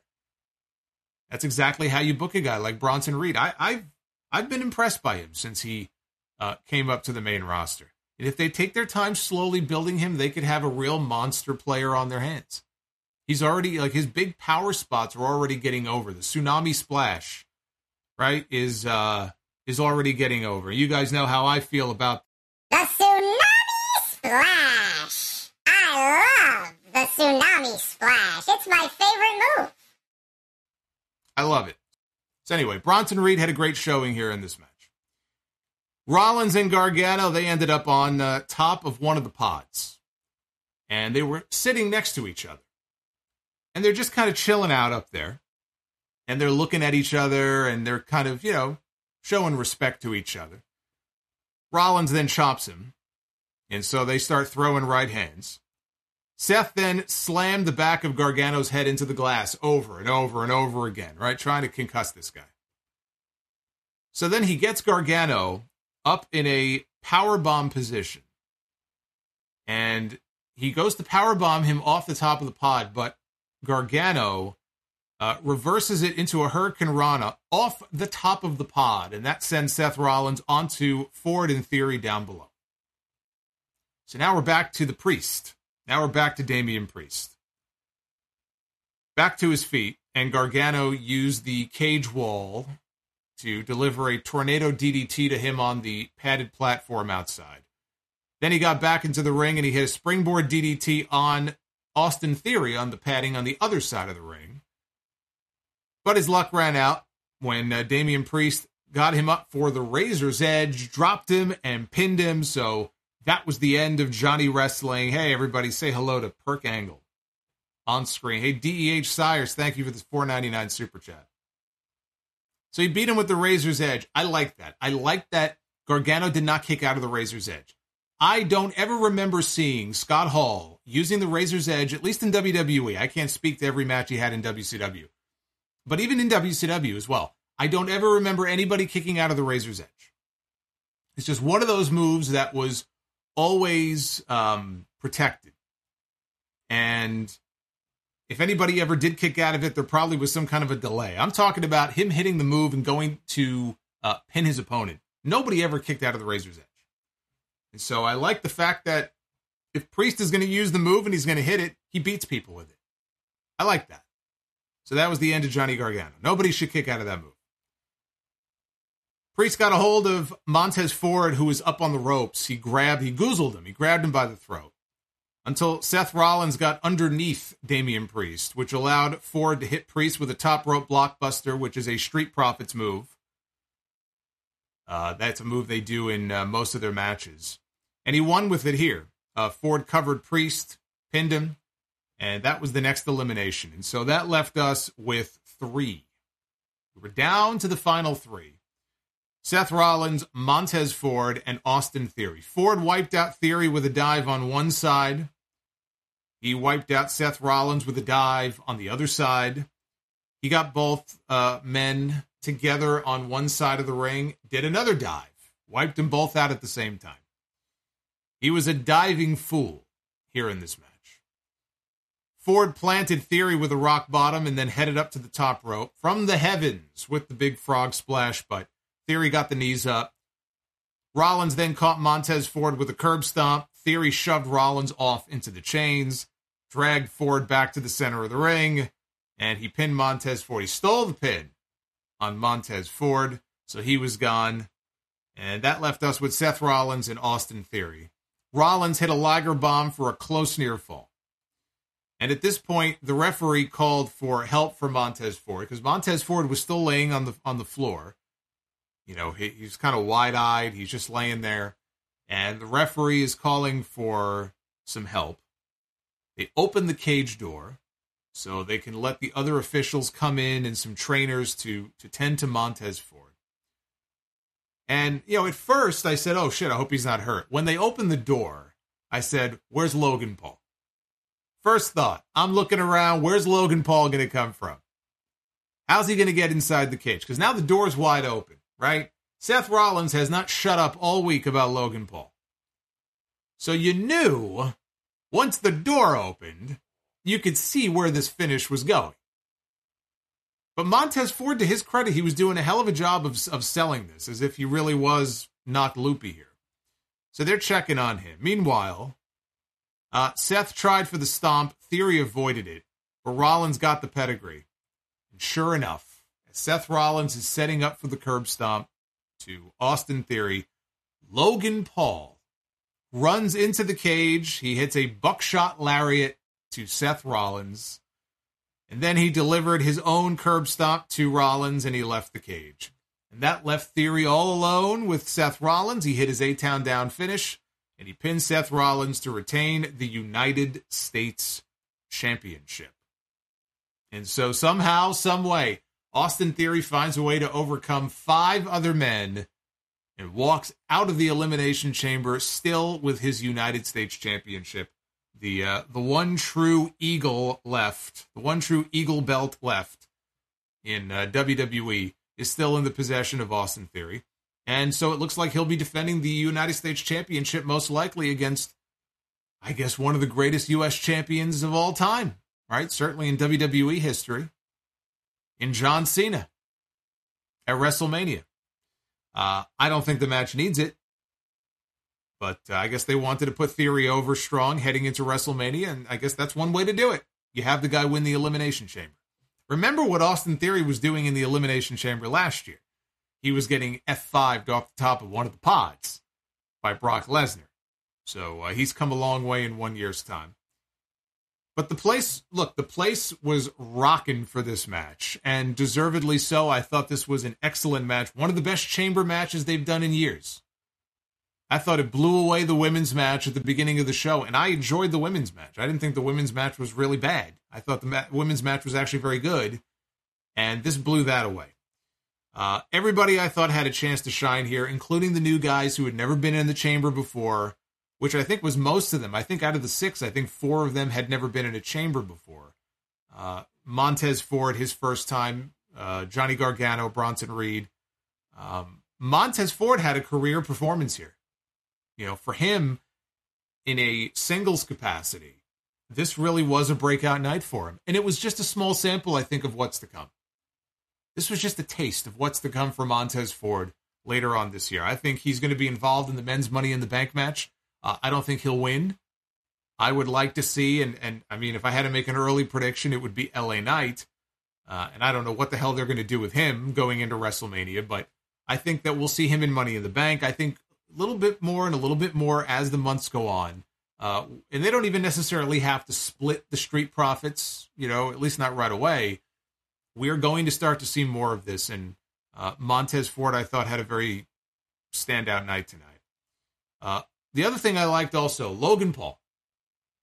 I know some people are going to hate the finish. Oh, Logan Paul gets involved. I thought Logan Paul did fine. You know, he hit the buck shot. It's as we've seen from other people who have tried the move. It's not an easy move to do, uh, but he did fine. But here's the thing I like about the Logan Paul thing. It's very clear that they finally realized Logan Paul they realize what we already knew. Logan Paul is a heel. Logan Paul is a heel. Logan Paul is going to be a heel going into WrestleMania. That is the correct decision. Babyface Seth Rollins against heel Logan Paul. And Rollins and Logan Paul, I think they complement each other very well. I think their styles, I think they're going to mesh. I talked earlier, I think how Brock Lesnar and Bray Wyatt would not mesh well. I think it'd be a terrible match. I feel the exact opposite about Seth Rollins and Logan Paul.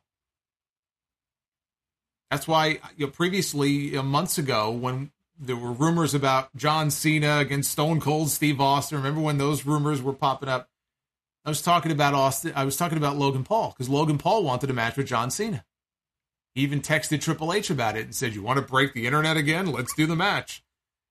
And I said, "You know, yeah, that that could work." But I would rather see Logan Paul in the ring with either Randy Orton or Seth Rollins because I think both of them would be good opponents for him. Well, Randy Orton's been hurt, and we're getting Seth Rollins and Logan Paul. So I think it's actually going to be a great match at WrestleMania, but at least they realize finally this guy is a heel. That's the right position for him to be in.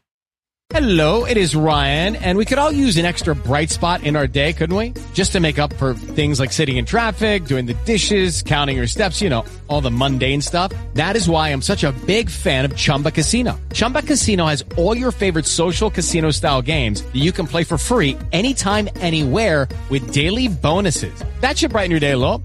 Actually, a lot. So sign up now at chumbacasino.com. That's ChumbaCasino.com. No purchase necessary. VGW. Void were prohibited by law. See terms and conditions. 18 plus.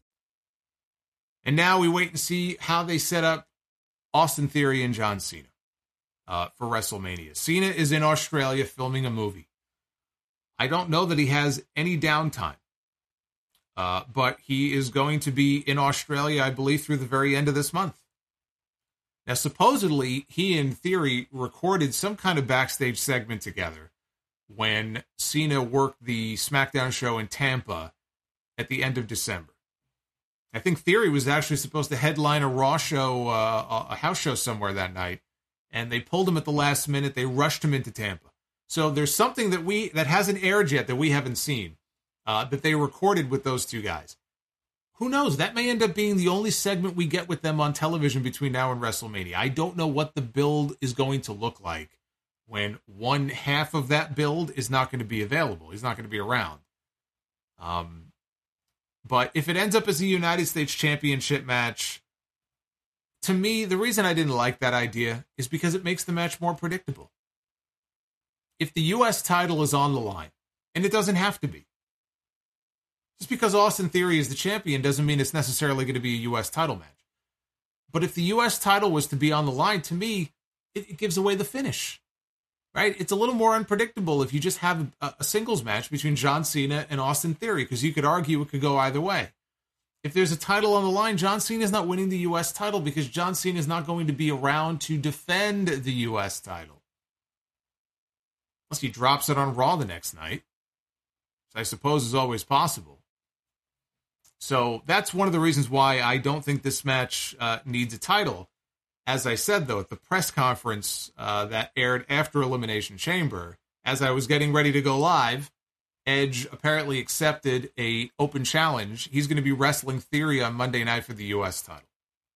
I don't think we're going to get a title change. I don't think they're going to switch the belt on Monday, but that is a, an interesting little turn of events, though, if they do that match on Monday night. So we'll see. We'll have to uh, wait and see how they go about handling this. Then it was time. The match that I've been waiting for for a very long time. For the undisputed WWE United United States champ. I'm still thinking about Austin Theory. Uh, but yes, we have Roman Reigns and Sami Zayn for the undisputed championship. Everything built to this, everything built to this moment. And in a rarity, the champion entered first. So we usually do not see Roman Reigns coming out first in these situations. And uh, the champion should typically be coming out last. But they knew what reactions these uh, men were going to get. And so they did it in reverse this time. Roman Reigns came out with Paul Heyman to thunderous boos. No Solo Sikoa. No Jimmy Uso. No Jey Uso. And of course, Everybody was waiting. Loud fuck you Roman chants over his theme music, drowning out the theme music almost. So when Roman's music stopped, the crowd started singing the Ole, Ole, Ole song. They were ready to blow, and they did. They came unglued when they played Worlds Apart. And Sami Zayn came out, and as I said at the beginning of the stream, this had CM Punk in Chicago Money in the Bank 2011 vibes to it. Very, very similar. Goosebumps for Sami's entrance. He went over to kiss his wife in the front row. They posted a great little interview with his wife, by the way, on their YouTube channel earlier today. Uh, two minutes long, but uh, I thought that was a, a nice touch. Roman had a smile on his face in the corner. I looked at that I said, that's a legitimate smile. That's a genuine smile that I'm not even sure he wanted to smile necessarily, but he did. So he started to play off it like, okay, we'll we'll just kind of roll with it. But you got to you got to think that he was genuinely happy for Sami in this situation. And also just genuinely happy to be in front of a crowd like this because most wrestlers would die for an environment like this. Like this is what this is why they do what they do. Right? It's about nights like this, it's about reactions and being in places like this, these moments don't come along very often. But when they do, it's like lightning in a bottle. You wish you could bottle that shit up and just use it every single night. Uh, so, yeah, he had a noticeable smile on his face. Samantha Irvin handled the ring introductions, did a great job as she always does. Samantha is fantastic. So the bell rang. and we got a standing ovation. Doesn't happen very often. I can remember it happening when the Wyatt family and the Shield met for the very first time before they even touched. We got a standing ovation. We got holy shit chants. So uh, we had a, a similar situation here. This is the biggest match of Sami Zayn's life. That's what tonight was. For the 20 plus years he's been doing this, from the El Generico days and all the time in Ring of Honor and all, all the independent stuff, his career in NXT, his main roster run in WWE. It all boiled down to this moment here. You know, his his wife and his family in the front row, friends are there main event, pay per view against the biggest star in the business for the top championship in the company. It don't get no bigger than this. This is a man who a year ago was doing jackass pranks with the Johnny Knoxville. It's amazing how things can change in, in one year's time. Roman was standing stoic in the corner. His expression was not changing, his stare was not breaking. In the opposite corner, it looked like Sami was trying to break him. As he as he broke Roman and the members of the bloodline weekly for months on television. He was trying to break, I think he was trying to break this guy, trying to get him to crack. This went on for about 30 seconds, and then the crowd erupted into another standing ovation. And I love how they had the announcers lay out for parts of this. So they just, you know, shut up and just let them play the uh, crowd reaction because that that tells the whole story. You don't really need the announcers to say much in those situations. So we got more "fuck you" Roman chants. Thinking, boy, boy, these uh, Canadians are a bunch of potty mouths. I didn't realize it until last night when Fox kept blacking out my screen, and then again tonight. These these Canadians, man, they're like a bunch of truck drivers up there. So finally, they locked up. And the first points go to Roman Reigns, who takes down Sami with a shoulder tackle. Sami came back with a side headlock, uh, but he ate a back elbow by Roman. Sami then was able to send Roman out to the floor and followed up with a dive out onto the champion. They got a shot of Sami's wife cheering from the front row. Back inside, Sami unloaded on Roman in the corner with about 20 punches and then came off the middle rope with an elbow that knocked Roman down. He tried for another one, but this time he ate a thrust and he got sent to the floor. Roman followed him outside, hit the drive by, and Roman then started uh, yelling at the fans, kind of jawing with the fans and asking them, you know, is that all you got? You got a couple of Sami chants? Really? That's all you got? Zayn fought back, but uh, another thrust cut him down in his tracks. So then Roman looks down at Sami's wife. He spots Sami's wife in the front row looks down at her and tells her, I just want you to know this is not what I wanted. I didn't want this. I wanted you to be part of my family. So I wanted to help provide for you.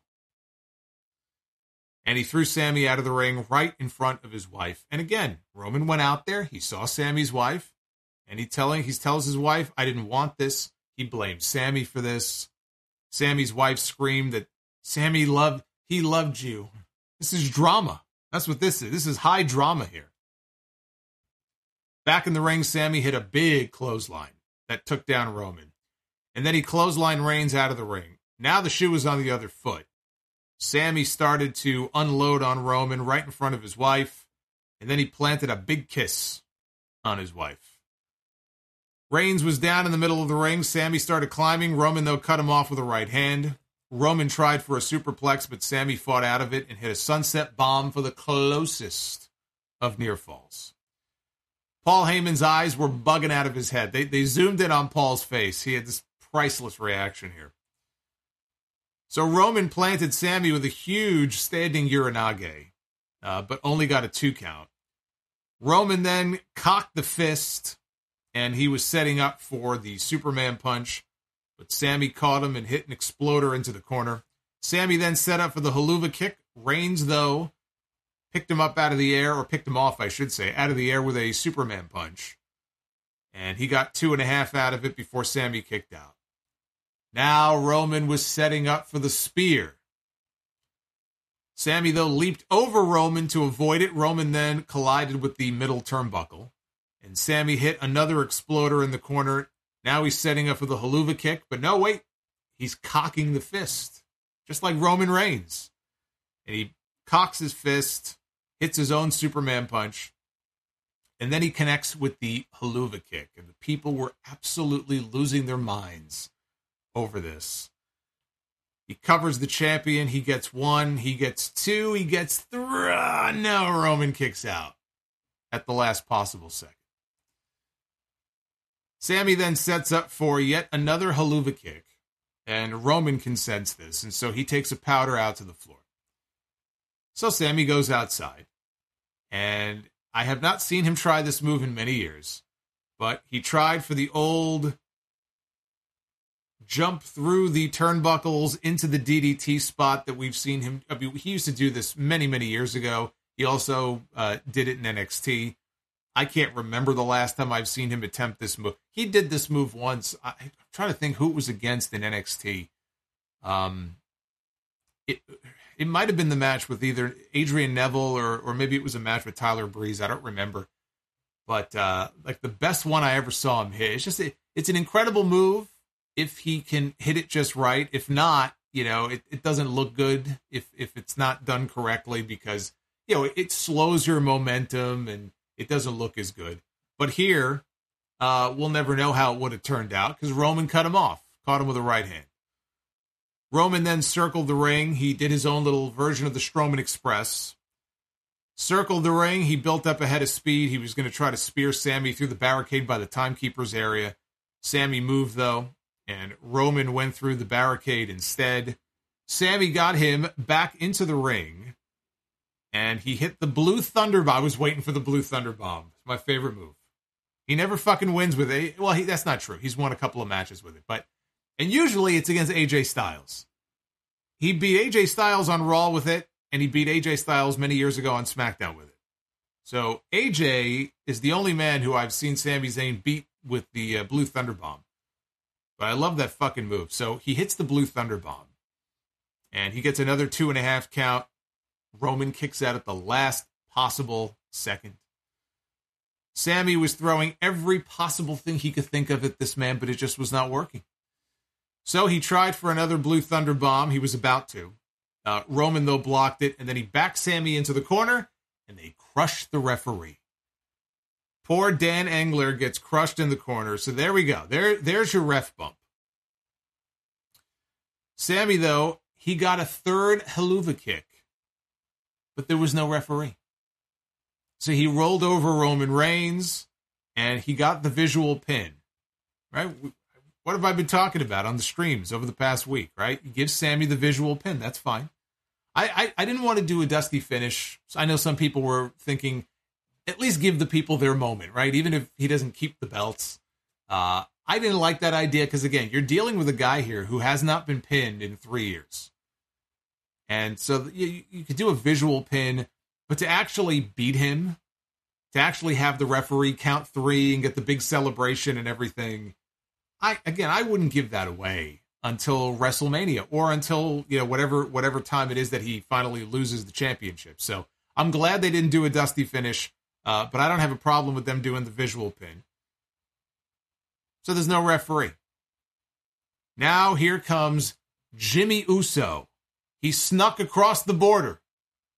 Jimmy Uso, two super kicks to Sami Zayn, then a third, and down goes Sami. Jimmy then goes up to the top rope. He hits the Uso splash, and he drags Roman on top of Sami. Now we have a new referee who slides into the ring. Sami, though, gets his shoulder up at the last possible second. And this match continues. We got the yay boo spot with the back and forth right hands. Roman grabbed him by the face. He kept yelling at him, You understand me? Do you understand me? Sami came back, stomped a mud hole in him in the corner. Reigns rolled to the floor. Sami then kicked Jimmy off the apron on the opposite side. But when Sami turned around, he ate a spear from Roman Reigns. Reigns had the match won, but Sami kicked out. Sami Zayn would not die. He would not surrender. He still had life left in his body. Roman started yelling at him, You ruined my life. I tried to help you. This is how you repay me. You were nothing without me. He slapped Sami. And he slapped him again, and he slapped him again, and he slapped him again. Sami then smacked the taste out of his mouth. Roman went for the Superman punch, but he took out the new referee, Ryan Tran. So that's the second ref bump of the. This is where it got very uh, TNA esque with the overbooking here in this match. One ref bump is, is understandable, so that Sami could at least get the visual pin. Now we have a second ref bump. So down he goes. Sami hits a Superman punch of his own. Then Roman took him down with a Superman punch. So now both men are down. Now we have the wise man, Paul Heyman. He pulls a chair out from under the ring and he hands it to Roman Reigns. When all of a sudden, out of the crowd, in the ring, appears a wild Jey Uso. And Jey Uso is standing in the middle of the ring. Roman Reigns is to Jey's right, and he's got the chair. And Sami is still down on the mat to Jey's left. So Jey is in the middle of this whole thing. He's looking down at Sami. Then he looks over at Roman. And again, he has that kind of scowl on his face like he had when he walked out at the Royal Rumble. And Roman said, uh, you know, he's kind of looking at him confused, like, what do you do? And he goes, it's either me or it's him. You have to make your choice. Roman then handed him the chair, just stuck his hand out and handed him the chair, exactly like what Roman did with Sami at the Royal Rumble. And the crowd started chanting, no. Jey grabbed the chair. He looked conflicted, but Jey grabbed the chair. Roman then stepped in front of him. This fucking guy doesn't learn. He turned his back on Sami Zayn at the Royal Rumble and got whacked. So now he does the same exact thing to Jey Uso. He steps in front of him so that he can look down at Sami and start yelling at him. So now Jey is standing there. He's got a clear shot at Roman if he wants to take it, right? Because he's got the chair in his hand. But he doesn't do it. And uh, Roman turns back around and he starts snapping his fingers like, come on, let's go. Come on. You know what to do. So he takes the chair back and he pie faces Jey Uso. And Sami at this point is back up to his feet. Sami went to go spear Roman. Roman moved, and Sami speared Jey Uso instead. And then Roman wore out the chair across Sami's back. One more spear. That's it. That's all Sami Zayn had left in his body. Roman Reigns gets the pin. Dan Engler, the original referee, crawls back over to do the slow three count. And Roman Reigns, everybody, is going to WrestleMania. There we go, right there. I'll get it right one of these days. To defend his championships against the American Nightmare, Cody Rhodes. So the crowd was deflated, as you would imagine. Uh, I mean, of course, the crowd was going to be deflated because their guy didn't win. Right? That it happens sometimes. Not everybody ends up being a winner. So they have all the crowd shots of people. They're shocked. They're disappointed. They're speechless. They got their arms crossed. They look like uh, they just got a phone call that their uh, you know their dog died or ran away or something. Everybody in the building is all deflated because Roman Reigns has beaten Sami Zayn. Jimmy then pounced on Sami and started beating him up when Kevin Owens' music played.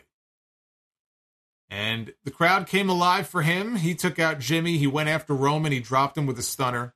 Stunner to Jimmy as well. Then he gave Jimmy a pop up power bomb outside the ring through the announce desk. Owens spotted a chair that was just kind of propped up against the barricade.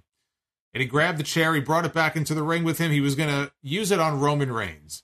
When all of a sudden, the wise man attacks him from behind. Paul Heyman with these little, like, I don't know, rabbit punches or whatever. He's like hitting Kevin Owens in the back, and the crowd starts chanting, You fucked up at Paul Heyman. Owens drops the chair, but he gives Heyman a stunner, and Heyman, I don't think Heyman's ever taken the stunner before. I might have been his first stunner bump. And uh, he took the safest bump you'll ever see, which is understandable. He still takes a better stunner than Vince McMahon does. Lucky Land Casino asking people what's the weirdest place you've gotten lucky? Lucky? In line at the deli, I guess? Aha, in my dentist's office. More than once, actually. Do I have to say? Yes, you do. In the car before my kids' PTA meeting. Really? Yes. Excuse me, what's the weirdest place you've gotten lucky? I never win and tell. Well, there you have it. You can get lucky anywhere playing at LuckyLandSlots.com. Play for free right now. Are you feeling lucky? No purchase necessary. Void where prohibited by law. 18 plus. Terms and conditions apply. See website for details. But down goes Paul Heyman. So now we had Owens in the middle of the ring. You have Roman Reigns in one corner. You had Sami Zayn in the other corner. Owens turns around to see that Sami is back up. And he steps aside. He clears a path. And Sami Zayn charges across the ring one last time, hits the Helluva kick, and takes down Roman Reigns. Owens then left the ring while they played Sami's music. Uh, the two of them stared at each other, but there was no embrace. There was no embrace on this night. There was no handshake. There was no reunion, joyous reunion here in Montreal. Uh, not yet. That is how they went off the air. They showed Sami Zayn in the ring. Uh, he obviously had a look of he had, he had this big um, a big scratch. I don't know what it was from uh, across most of his body. It's, I have I I didn't see what that uh, came from, but he had a look of disappointment obviously on his face as they uh, cut to the closing video. They showed uh, highlights from the entire show. Uh, the right man went over. I'll say it again. I know people are going to, a lot of people are going to be very upset with that finish. They're going to think WWE missed a huge opportunity. They should have listened to the crowd and they should have done the title change this late in the game with a man who is 900 plus days into a championship run that has in many ways become an attraction the likes of which uh, the undertaker streak was right it, it, it's something that does not come along very often it will likely never happen again. We're not going to have another run like this at the top in wwe we're not. We're not going to have an, in our lifetime i don't believe we're going to have another run like this. I don't think they're going to have the belts or belt on somebody for 900 days or 950 days or whatever it ends up being. We're in the middle of a very special period here, and they have things already set for WrestleMania. Everybody is accounted for. If you assume the direction they're going in is Roman and Cody, KO and Owens against the Usos, everybody, all the key players in this scenario would then be accounted for for WrestleMania. And as late as it is now, six weeks away, you don't deviate from the plan because, hey, this this guy's really over. He is really over. And I think he should continue to be involved in this story, but that does not mean that you should just change all your plans and make him the champion. Because everybody else is affected by this. The way that the, the, there's different layers to the story. There's the Jey Uso layer to it. There's the Sami Zayn layer to it. Like there's so many different threads here as part of this story. It's been built up over a period of so many months. Uh, you pull one little thread and it could fuck the entire thing up. And that's not fair to the other people who were involved in this story.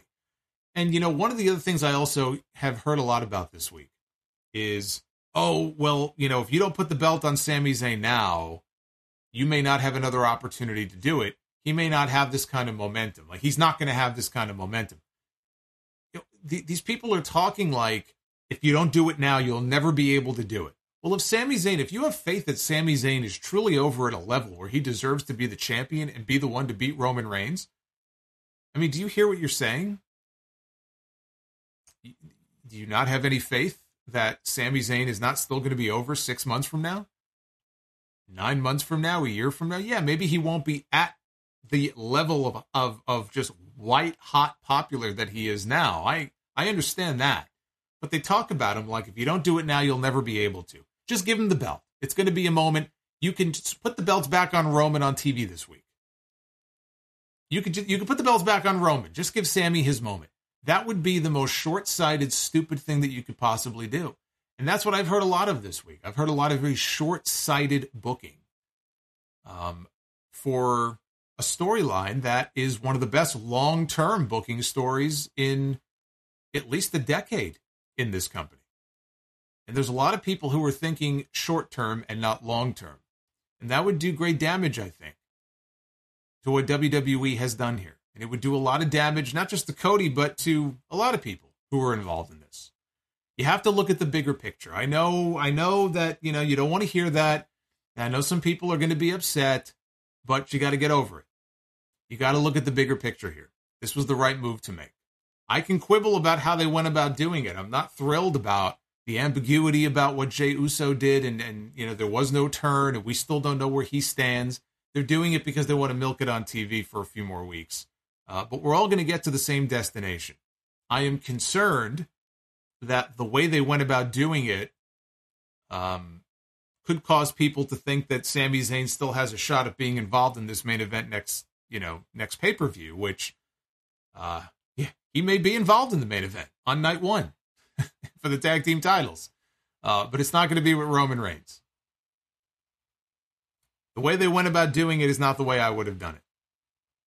I think they needed to be more uh, kind of declarative and have Jey Uso make it very clear where he stands. And yes, it's predictable, but predictable does not automatically mean bad. That's another thing that annoys me. People always associate the word predictable with bad.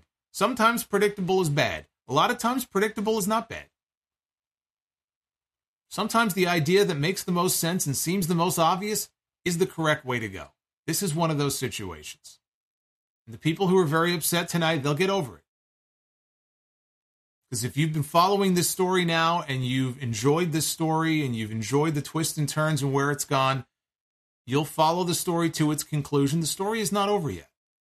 It's just that this chapter of the story didn't end the way that you wanted it to. You know?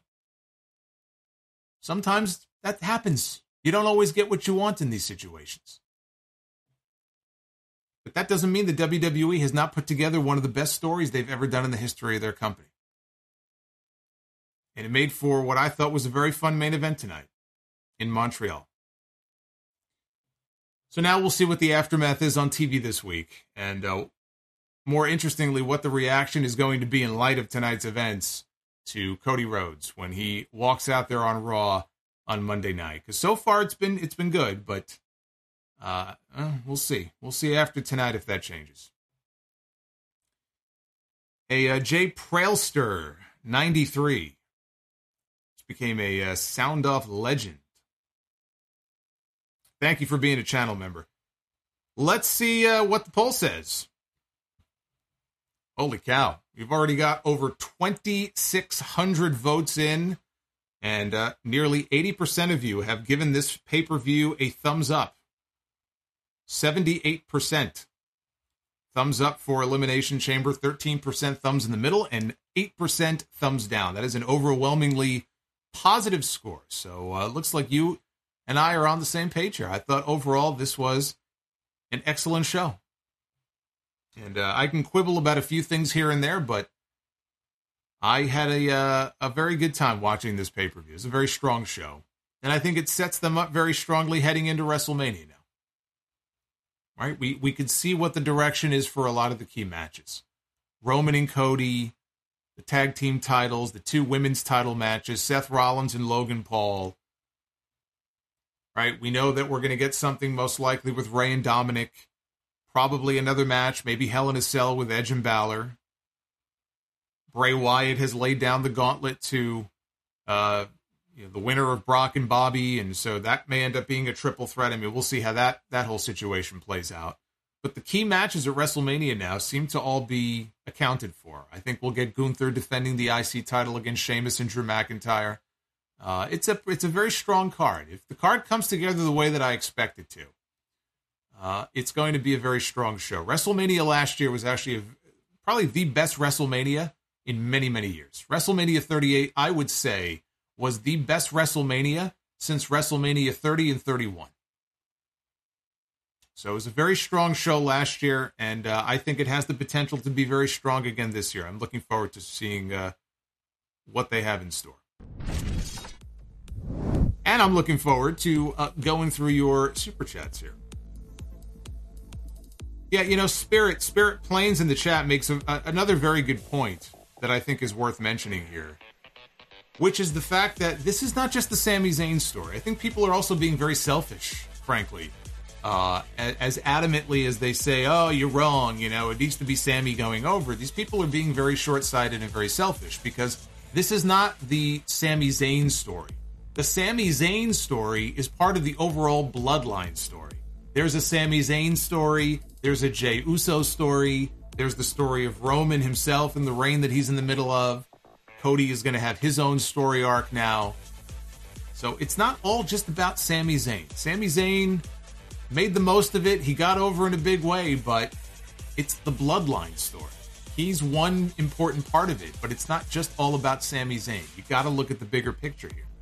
It's a lot of people who are showing their ass this week who are just looking, you know, they're looking in the short term and they're just not seeing the bigger picture here. Hey, Bobby's World, thank you for the super chat.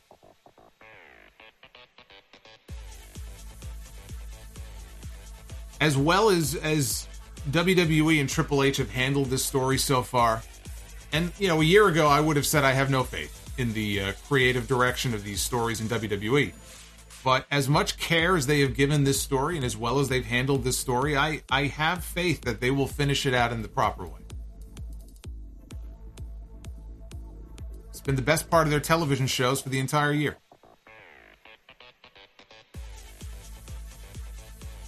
Metal rules. Buy or sell, Bron Breakker makes his main roster debut on the Raw after WrestleMania. I don't think it's going to be on the Raw after WrestleMania. Um, I could see it. I could definitely see it, but I feel like it might not be that first Raw right after Mania. I feel like we're going to be getting one or two debuts on that show. I don't know that Bron Breakker will necessarily be one of them. Thomas Colella with the $20 super chat. Hey, Thomas, thank you if you are still here with us. This was uh, seven hours ago that he dropped the uh, 20 bucks. So, if you had to put these matches in order by crowd reaction, how would you do it? Rock and Stone Cold at 17, Hogan Rock at 18, uh, 10 man tag at the Calgary Stampede, or tonight's main event? You are awesome. Uh, Thomas, thank you. I mean, Hogan Rock is is just kind of in a stratosphere of its own. I mean, you got to you got to keep in mind you had sixty seven thousand people in the Sky Dome, so you had a lot more people in the building that night than you had tonight in Montreal. Hogan and Rock is going to be number one, uh, probably no matter what. The the Calgary one, that's another one. The building was literally shaking. So I would go uh, Hogan Rock. I would say Calgary number two, tonight number three, and then Austin Rock. As far as reaction, uh, Austin Rock I'd put dead last.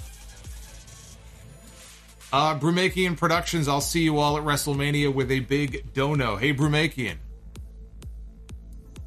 I'm gonna hold you to that. Crypto and poker. The Shield. Do you think Dutch was a serial killer? You know, I always felt like he had the capacity to be a serial killer. I, I remember I told that to my uh, to my friends at the time we were watching the show. I said Dutch is the kind of guy who probably has like women chained up in his basement or something. Great television show, by the way. If you've never seen The Shield, you definitely need to make time to watch it. Uh, Thomas, nobody has brought this up, but when Sami and Kevin win the tag titles, Kevin Owens will be a Grand Slam champion. I think that is pretty cool. Uh, I did not realize that. I believe you are correct.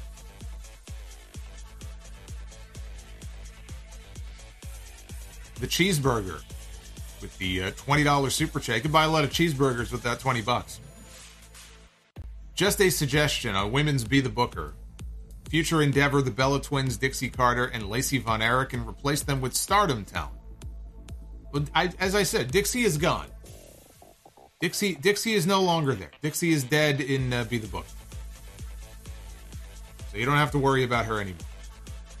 Juicy Nate 93. Since Jey did not turn on Sami or do what Roman wanted, could you see them doing Jey against Roman? After Roman loses the titles of WrestleMania, maybe Money in the Bank or at SummerSlam. Yeah, I think we could definitely get Roman and uh, Jey in a singles match again at some point after WrestleMania. Lamar Smith going to my first Mania. Hopefully, the main event can be as good or better than that. Uh, do you think they kept Cody off the show to keep him from getting booed? Uh, they kept Cody off the show because Cody had no match. Cody had no obvious direction. What are you going to do? You're going to put him on the show just for the sake of being on the show? That's why Cody wasn't on the show. Dan Richards, non fans will never get it, but shows like tonight are the reason we watch wrestling. Tonight I fell in love with wrestling all over again. Best elimination chamber ever. So Dan really liked the pay per view tonight. EJ Slamp, remember a few weeks ago when I stopped the fight between coaches? Well, it happened again today, and this time I feared for my safety. People are crazy. You know, people are out of their fucking minds. And this, is like a, a, game with like little kids. I think you said right. That's that's a great example to uh, set for those kids. By the way, yeah, good, good, uh, good parenting there. Black Wolf. The bloodline story has developed so many twists and turns that I don't know if Jey will betray Roman after all or stay loyal. Either way, WWE did great. Mr. AJ Allday, great pay per view, unbelievable storytelling. Asuka winning the chamber was great, but Bianca retaining to me would springboard her heel turn if booked correctly. Thanks for all that you do, Solomonster. Yeah, well, if anybody is in need of a heel turn, I think it is. Um, I think it is Bianca Belair. The cheeseburger, all hail the tribal chief, Roman Reigns. All hail the salt of the earth, Maxwell Jacob Friedman. Oh, CM Punk is in the Battle of the Valley. What? Uh, Rizzo, that poor Peacock employee that has to edit out all of those chants is going to be working overtime tonight. Uh, Skull Dipper, main event was an emotional roller coaster, and hearing the crowd so hot throughout the entire night was great.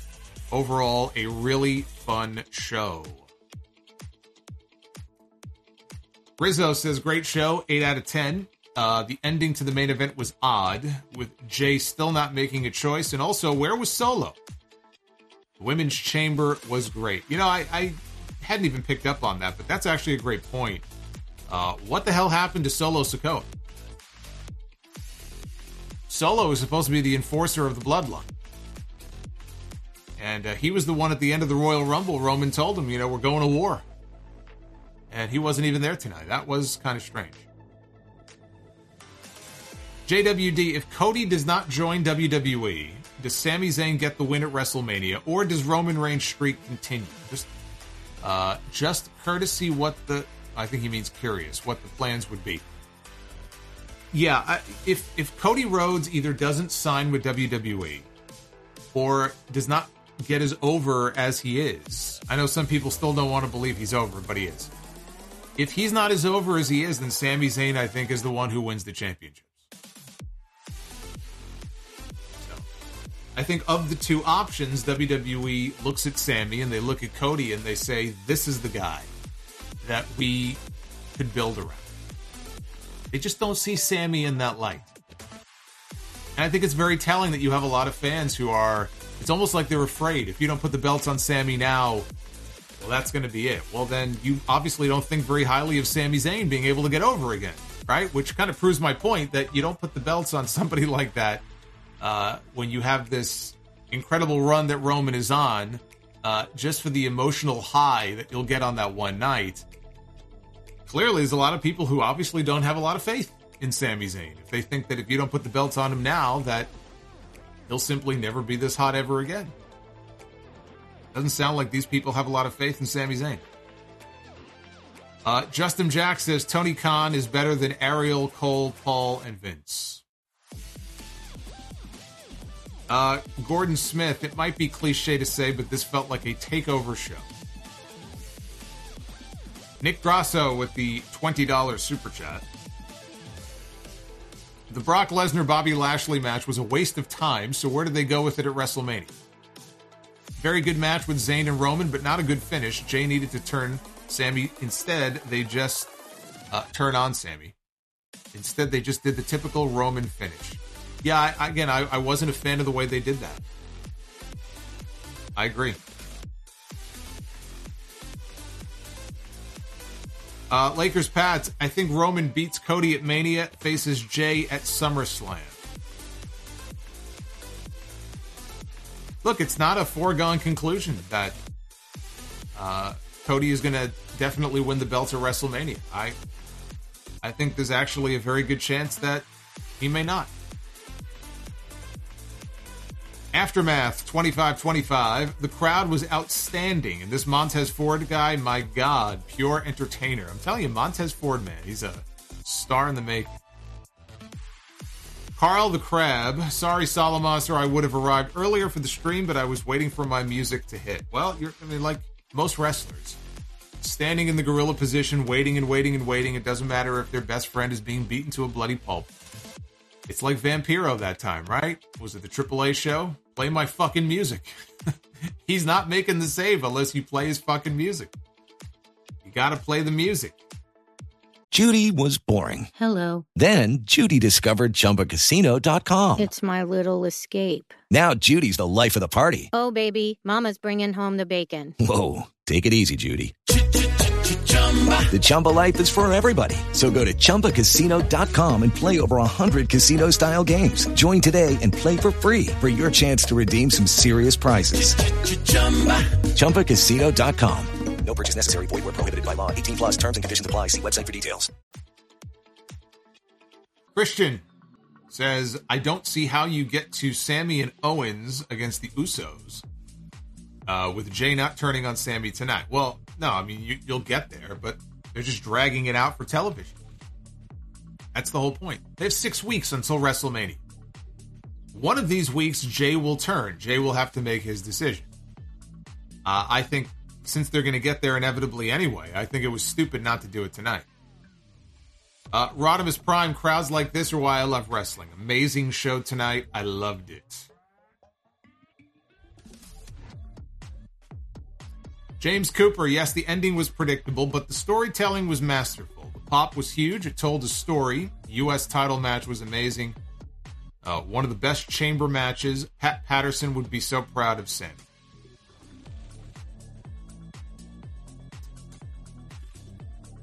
EJ Slemp, Montreal's own Pat Patterson, was looking down on Sami Zayn today and was so proud of him. I look at him as the last Pat Patterson guy. Do you agree? I guess. I mean, I you know, I know Pat was a big fan of his, so uh, probably yeah. Sam Dankman Weed with the thirty-five dollars super chat. How did I miss that? Sam, thank you. That's a lot of weed. Overall, great show. I chuckled at the randomness of Brock giving the low blow to Bobby Who. The women's match had me torn between Liv and Asuka. The main event, I was cheering so much for Sami, I legit wanted him to win. Well, that's the whole point. That's how they get you. That's how you know they've done their job. They had me too on a couple of near falls there. I thought that, I thought maybe they had uh, called an audible there. Drehund, buy, sell, rent on the anonymous Raw GM, pandemic shows, or the guest GM. Um, pandemic shows are just fucking terrible, so that will uh, always be at the bottom of the list. Wrestling is meant to be in front of people, not in front of fucking screens. So pandemic shows go right on the very bottom. Hey, uh, D, the original 31 just subscribed. Thank you, D. Welcome to the channel. Uh, as far as the anonymous GM and the guest GM, I'll go. Guest GMs were largely horrible, you know, with with the exception of people like Bob Barker and uh, maybe Betty White. Uh, the rest of them mostly sucked. So I'll take the anonymous. I'll take the fucking laptop over the guest GMs. Doctor Dakota Scorpio. Somehow Vince returned to creative after that. Don't say that. Paul Hamilton with that $100 super chat bomb. Was that two hours ago? Holy crap. I have a lot of messages to get through here. we got we got a lot of messages to get through. Uh, outstanding storytelling over the last year with Sami from the Portland Pop Star. Thank you again, Paul. Uh, Thomas Rondon, you were right with all the outcomes. What did you think of all outcomes? This was a great pay per view. Well, I just went over all the outcomes, so now you know. Uffman Entertainment. He's going to WrestleMan in Hollywood. Hey, don't don't make fun of the. You can't see it, but the it's there. The WrestleMania sign is there. Austin Saxton super chat for a new printer. it's a good printer. I mean, look, it, it prints, it copies It scans. At one time, everything worked fine. Computer my laptop recognizes it. It comes up on the list. I go to print and it just hangs and it hangs and it hangs and it hangs and it hangs. I go and I pull the plug out of the printer. I plug it back in. I let it reboot. Doesn't seem to work. All of a sudden, it doesn't work. What do you want from me? It's not my fault. Uh, Dr. Dakota Scorpio, WrestleMania is a new hog paper. WrestleMan is a new hog pay per view show. Uh, Alex Silva, welcome to the channel. Thank you for the sub. I wish I was happy with the $1.99. Love you, dude. I, I hope you are happy. I hope you're happy with this review. Hey, Chris. Chris is a uh, channel member here.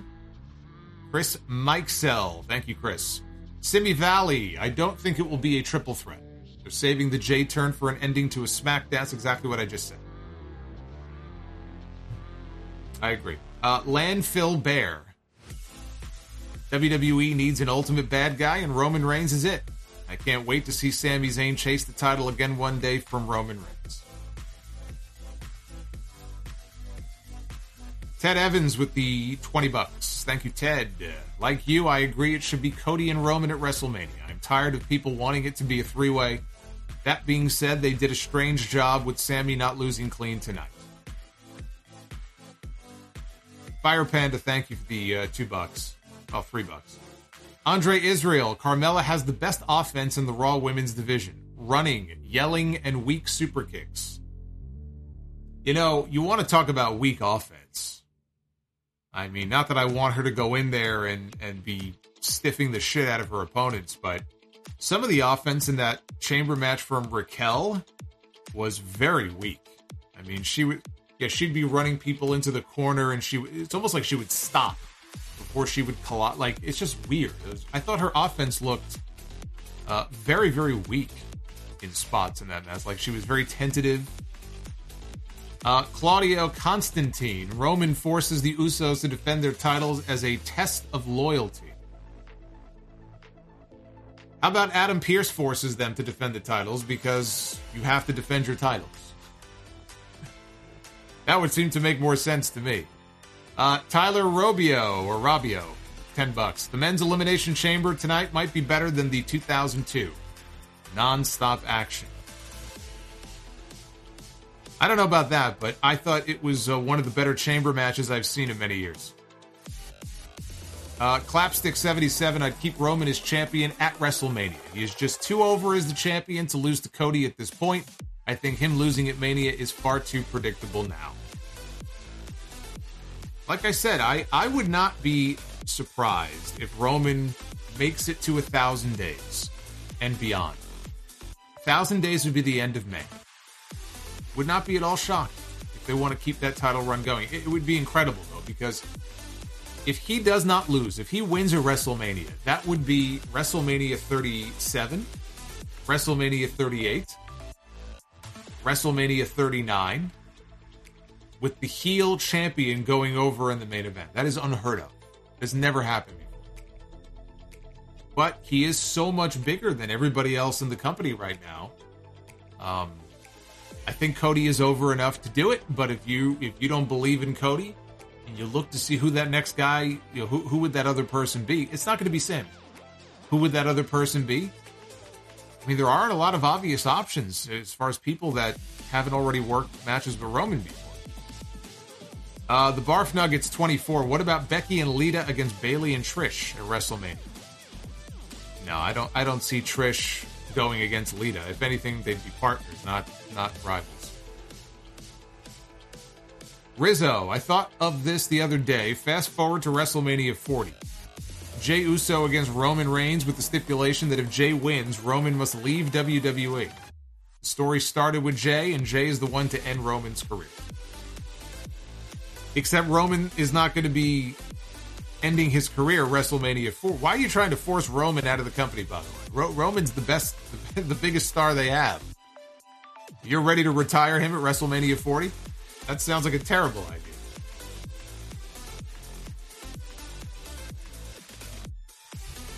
Hey, Jared, thank you for re upping as a sound off legend. Jared Musteria. Hope you're doing well, Jared. Feel like I haven't heard from Jared in a while. Richie, they need a baby face for the women's title at WrestleMania, so Becky Lynch should be in that match. Asuka is a babyface. Did you not hear the reaction that she got coming out? Bianca Belair is also a babyface, by the way. Are we forgetting that we have two baby faces in that match? Am I missing something here? I mean, I think Bianca will be heel soon, but uh, you've got two baby faces already in that match. Uh, Luis, somebody remind WWE that SoFi Stadium is in Inglewood, not downtown Los Angeles. Well, it's like when they go to uh, Chicago and they're actually in Rosemont, right? They want they want to go with the big city, man. They call it Chicago. Dave Will, when Daniel Bryan made Edge and Roman into a triple threat, you did not mind. So why can't Sami do the same and change your mind? What makes Bryan so special? Are, how how are you even comparing the two situations? Because Edge was not winning the champion. What's so hard to understand about this? I've heard this from a few people. These are two totally different situations. First of all, I am not a fan of doing triple threats, generally speaking, in the WrestleMania main event. There may be exceptions to that. There have been some good ones, but I always prefer it to be ideally one on one. That's number one. Number two, in that situation, Roman Reigns was not losing his championships. It didn't matter. Edge was the babyface of the month to go in there and lose to Roman Reigns.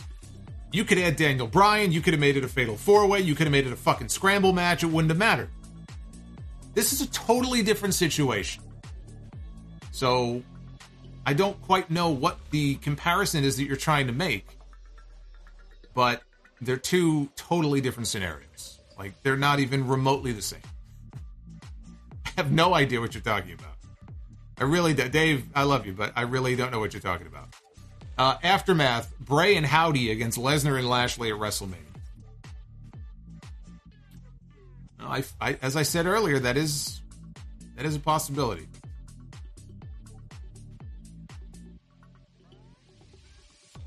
Think Dave sent that twice. Uh, Dave, thank you. I, I wish I was happy. Says Brock went on second at the King of the Ring in 2002. See, there's always somebody, man.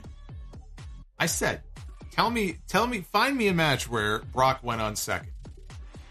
I'll cut you some slack because technically you are correct. Of course, I was talking more with Brock. Brock is, you know, being a headliner, not not three months into his career. But uh, you would be correct. I guess technically that would be that would be an example of Brock going on sick. Uh, Booba, I don't know who you are, but you rock. Anyone know his name? I don't know who you are, but you rock. Talking about me? Who am I? Do you not know who I am? I'm the Solomonster, damn it. Booba, thank you. The cheeseburger. Tony Khan needs better help. I've got the code. Tony, you need a code. It's down in the description. I got I got you hooked up with some better help.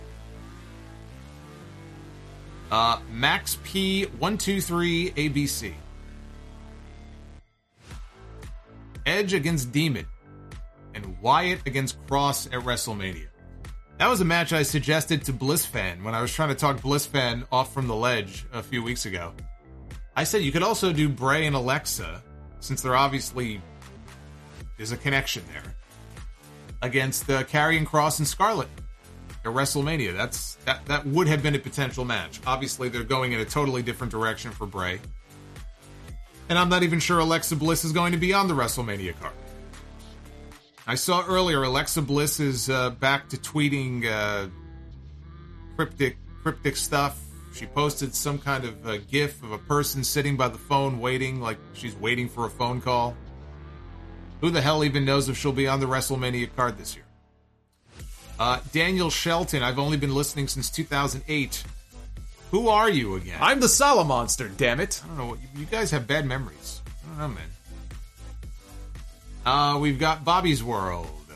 Said this in the chat, but was literally typing if KO came out right now, it's dumb.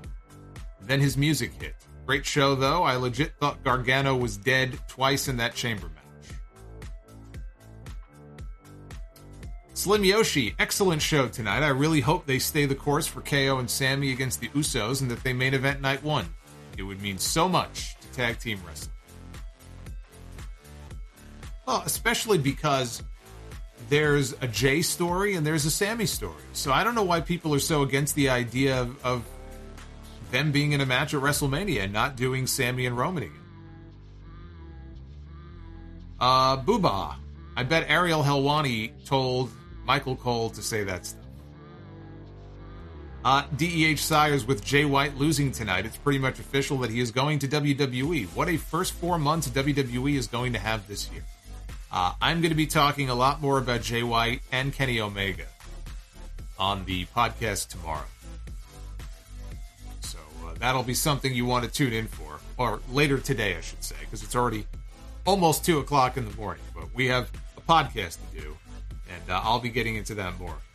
Rizzo, how do you all feel about Peacock editing these shows? The fuck you Roman chants are already gone from the Royal Rumble. Those chants tonight will be gone as well. Are they gone from the Royal Rumble? See, that's shitty. I am not a fan of uh, them censoring those chants. It's a pay service. There's nothing wrong with throwing a warning up before a show there's a profanity, but to completely edit it from the show, I think is very shitty. He also says, I feel like we pay for the network and it should be unedited. Just my two cents. It should be. Bobby's World, I think KO and Sami against the Usos makes perfect sense. Quite obviously, Roman was a big part of the story, but I always felt the real story was between Sami and Jey.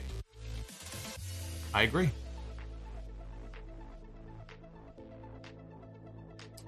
Maruthi. Maruthi Ram.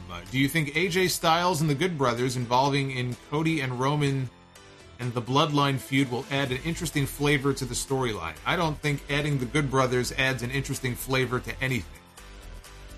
And AJ is hurt. He's probably not even going to make WrestleMania, so uh, no.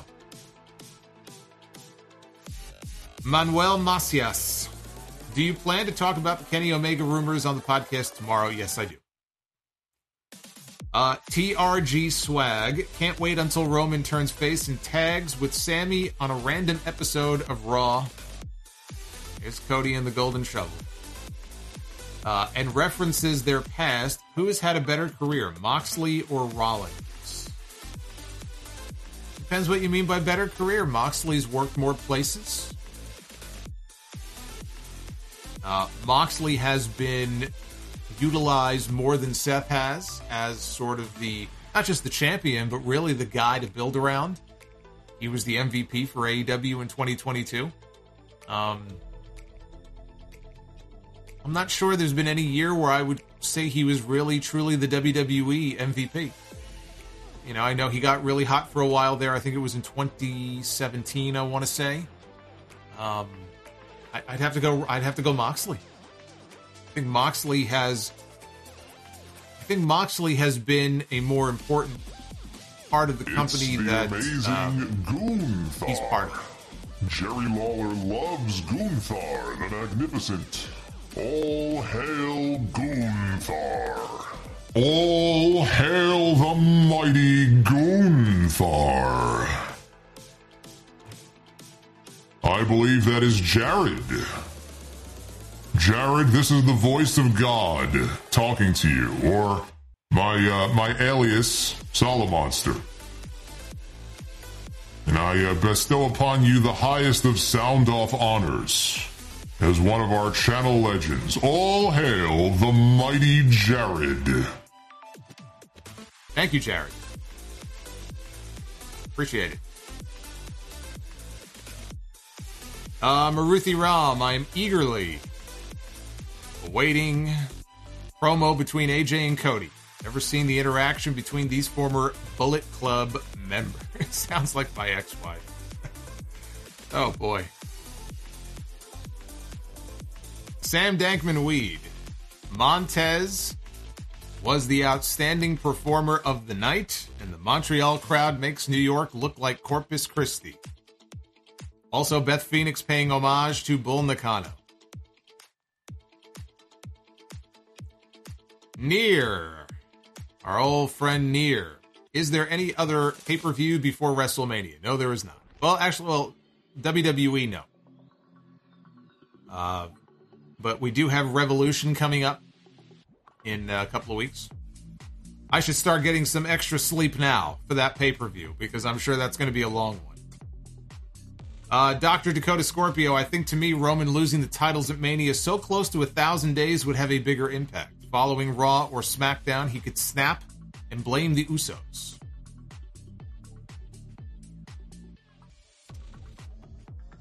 Uh, Tony Biquette. I listen to the sound off every Sunday, and I always look forward to your pay per view reviews. Well, Tony, I appreciate that. I am uh, very happy that you enjoy the reviews, and I hope you enjoy this one as well. Uh, our old friend Sam is back. I know WWE won't do it, but I would have Roman drop the belts at Money in the Bank. If booked right and with that London crowd, it would feel extra special. You know, if they want to get into a thousand days, end of May, Money in the Bank is early July. I would I would say it's possible, but you got SummerSlam in a stadium. You know they're going to be in Ford Field one month later. I don't know. I, you know, ending the Roman run at Money in the Bank and now waiting until SummerSlam. I'm not sure about that. Simi Valley, can you see Roman and the Usos against Cody, KO, and Sami happening? If so, before or after WrestleMania, possibly WrestleMania Backlash main event. Uh, back, you know, if they do Backlash again, I could see that being a Backlash. But I could also see that being a big TV main event in March, since there's no pay per view in March. You get everybody involved, you know, in in the uh, in one big match on TV, like a big Raw main event or something. With Lucky Land slots, you can get lucky just about anywhere. Dearly beloved, we are gathered here today to. Has anyone seen the bride and groom? Sorry, sorry, we're here. We were getting lucky in the limo and we lost track of time. No, Lucky Land Casino, with cash prizes that add up quicker than a guest registry. In that case, I pronounce you lucky. Play for free at LuckyLandSlots.com. Daily bonuses are waiting. No purchase necessary. Void where prohibited by law. 18 plus. Terms and conditions apply. See website for details. Simi Valley. I just mentioned Simi. Um, we have got Clone Force. Look at Naya's hole is covering the screen. Uh, Clone Force 99. I would have loved Sami to win, but I know that he wasn't. Uh, I know that he wasn't going to. But Jey should have turned on Sami, take the heel heat. Now I am worried for Cody. Uh, yeah, I, I would not have done the uh, finish the way that they did. Sam says run-ins without music are underappreciated. Make a lot more sense, don't they? God of Seduction, triple crossroads at WrestleMania. Does Reigns kick out? You know, it's it's tough. I'm trying to picture like how do you even beat Roman? Like what what beats Roman Reigns? It's not going to be one crossroads. I feel like it's going to be three crossroads and somebody coming out and maybe an errant chair shot and I mean it's going to take a lot to beat this fucking guy. So I don't know. It would be it would have to be at least a triple crossroads, if not if not more than a triple crossroads. Uh, Liquid Sharinga, yeah, I, I don't want to keep doing this, but I love uh, I love you, brother. So for you, I'm the Solomonster. Damn it! I got to do it. Uh, Booker from Hell, Sami against Roman against Cody against Corbin against Rikishi against X Pac.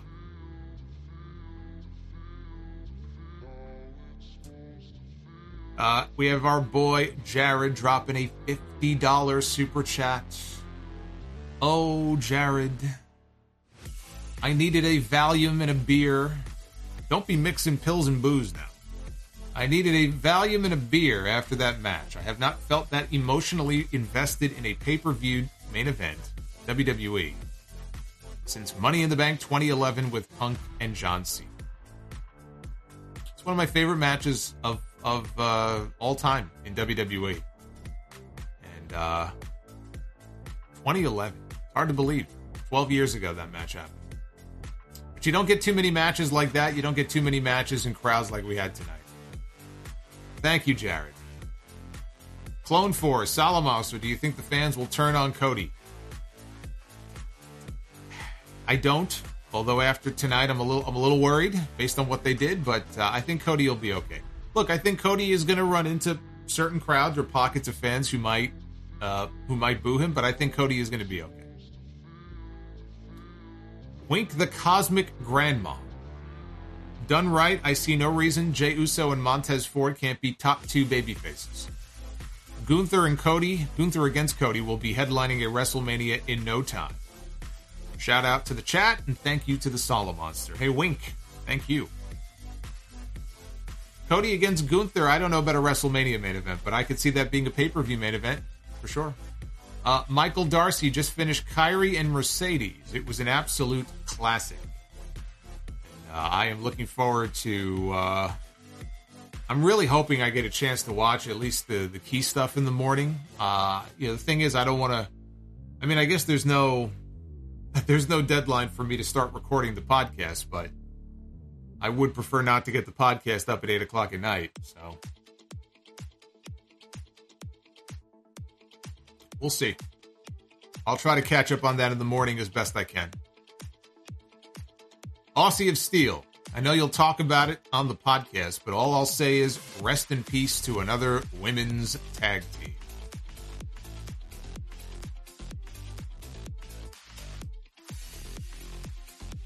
Uh, Daniel Malcolm. Montez had it on tonight. Jacket was fire. Aftermath. Brock against Bray at WrestleMania, but it's a cinematic match on Brock's farm. Oh my god. Jesus. Is Sable gonna make a cameo too? Uh, Liquid Sharingan, you're very welcome. And uh, James, the Savior, Vill- now is it Villiers or Villiers? You want to be uh, upper class, we could say Villiers. Possibility is there for Jey to turn on Jimmy in the championship match against KO and Sami with how things ended tonight. Yeah, the possibility is there, but do you really want to break up the best tag team in the company?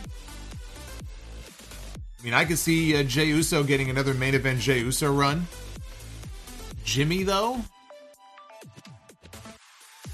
It's a weird thing because there was a time many years ago where I thought of the two, Jimmy Uso actually could. And I think Jey was out with an injury at the time. And I really thought Jimmy could get a run as a single. I thought maybe they put him and Naomi together because I had seen bits and pieces of him. I think it was Total Divas or whatever. and he had a lot of uh, charisma. He's like a funny guy. And I just thought, you know, Jimmy Jimmy is somebody who can get over. I never in a million years would have thought. Here we are now, all these years later, and we have we've got Jey Uso in the position that he's in, and Jey is the one who I could see, and he already did. I mean, he had a run at the top there for a little while. Like, if if either one of them are to get a singles run and, and a run at or near the top, uh, it would be Jey not Jimmy. But there was a, a point in time years ago where I thought just the opposite.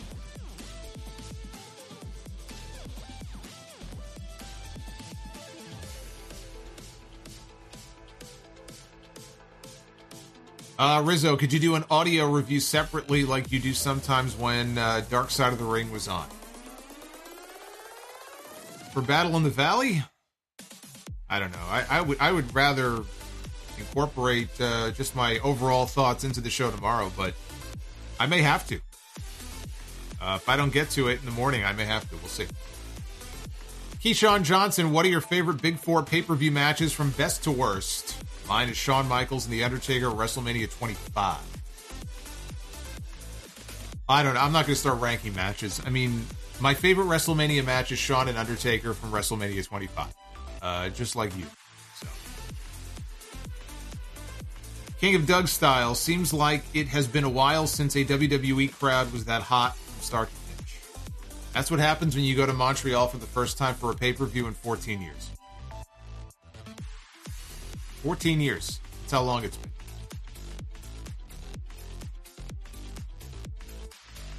Fourteen years. So I think I am all caught up on your super chats now. You guys killed it. You guys killed it on the likes. We're over 1,100 likes. That is incredible. We have 41 new channel members in the last three hours. 41. And Ray and Ray Ray has a lot to do with that. Ray Ray Ray Ray is good for about half that for all the memberships he gifted. So Ray Ray, if you're still hanging with us here at 2 a.m., brother, I love you. Thank you. But uh, anyway, you guys smash the like skull. It's getting late. I don't want to keep you too much longer, so let's do it. Ladies and gentlemen, it is now time to be the Booker. It is everybody's favorite segment. We had our best edition of Be the Booker last night in months, maybe ever. Maybe ever. We booked some uh, very interesting matches last night that uh, got some interesting discussion going here on the streams about how those matches would have gone. Kurt Angle and CM Punk, you know, both in their physical prime. Bianca Belair and uh, Jade Cargill. And uh, I forgot I forgot what the tag team match was, but we went three for three. So let's see if we can have a repeat here tonight. And since it is a pay per view stream, and since you guys fucking killed it on the likes, maybe we'll do some stipulations too. I think you guys have unlocked the stipulation level of Be the Booker tonight. So let's see. We begin with John Cena, the 16 time champion. John Cena. You can't see me. Look at this guy. How many t-shirts? How many t-shirts do you think he's had over the years? Different colored t-shirts. John Cena. One on one with Maxwell Jacob Friedman. Before I give it the bell, and this is going to get the bell, unless, unless we come up with just a horrible stipulation. I want to give this match a stip. What stipulation shall we choose for John Cena and MJF? It'll be John Cena and MJF in an I Quit match. Yes. Yes. That's a great match. John Cena and MJF in a in an I Quit match. There's a pay per view main event right there. There it is. That's what I'm trying to book here. I'm trying to book pay per view main events. I'm trying to book matches people want to pay money to see. On the women's side, we kick things off with AJ Lee, former Divas champion.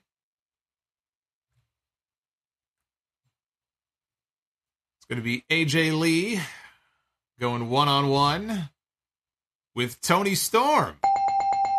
I like it. I like it. Should we do a stipulation for this? Yeah, let's do a stipulation for this one. Let's pick a stipulation for this match too. Mrs. Phil Brooks against Toni Storm, and it will be this is it will be a Lions Den. It's, it's actually it's Mrs. Phil Brooks against Mrs. Uh, Juice Robinson in a Lions Den match. I don't know about that. AJ Lee in a Lions Den match. I think I, I think we may have uh, we may have screwed the pooch on that one. Well, we'll we'll let that one slide. I still I still gave it the bell. it's AJ Lee in a in a fucking Lions Den match. I love it. All right, let's do the uh, tag team be the booker here. We begin with Billy and Chuck with their manager Rico. There's Rico Constantino. I think Billy and Chuck were actually underrated. Billy, Billy and Chuck were not a bad team. Very uh, memorable wedding segment on SmackDown. Remember when Eric Bischoff revealed himself to be the the uh, well, what would it be? Minister, priest, rabbi? Shrink. Billy and Chuck against the Creed brothers from NXT.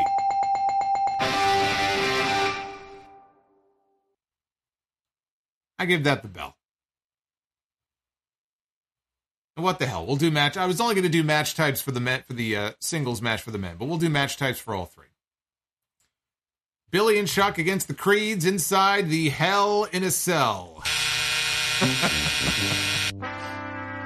oh, I should have left well enough alone. I should have known when to quit. Billy and Chuck against the Creeds in a Hell in a Cell match. That's okay. I still gave it the I still gave it the bell. So the bell the bell counts.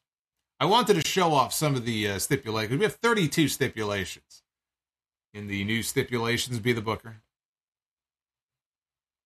But there you go. I, I still say that's not a main event match, but uh, we'll call it three for three. Back to back nights, we've gone three for three. There you go. That's a thumbs up.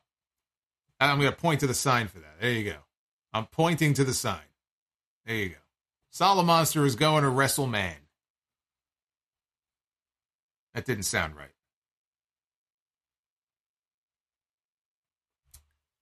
All right, let's wrap up these last few super chats here. Uh, we have got the Mad Dreamer. Do you think the Montreal crowd deserves a top four pay per view, even a WrestleMania? Great review as always. I think the Montreal crowd deserves whatever the Montreal crowd wants if they're going to react the way they did tonight. But that Montreal crowd tonight was fantastic. And God of Seduction, Money in the Bank picks LA Knight, Sami Zayn, Gunther, Corbin, and Theory. LA Knight, Sami, Gunther, Corbin, Corbin. Corbin. And why Theory? Theory Theory already won Money in the Bank. We don't need Theory and Money in the Bank. Corbin. What's the matter with you? Uh, this has been fun. And it's uh, 2.06 in the morning. I have a podcast to do in a few hours. And uh, I'm going to get out of here. So I want to thank you guys for uh, hanging out with me tonight. We uh, crushed it here on this stream, like I said. Uh, almost 1,200 likes, and uh, we're still live. There'll be more that come in, I'm sure, on the uh, on the replay.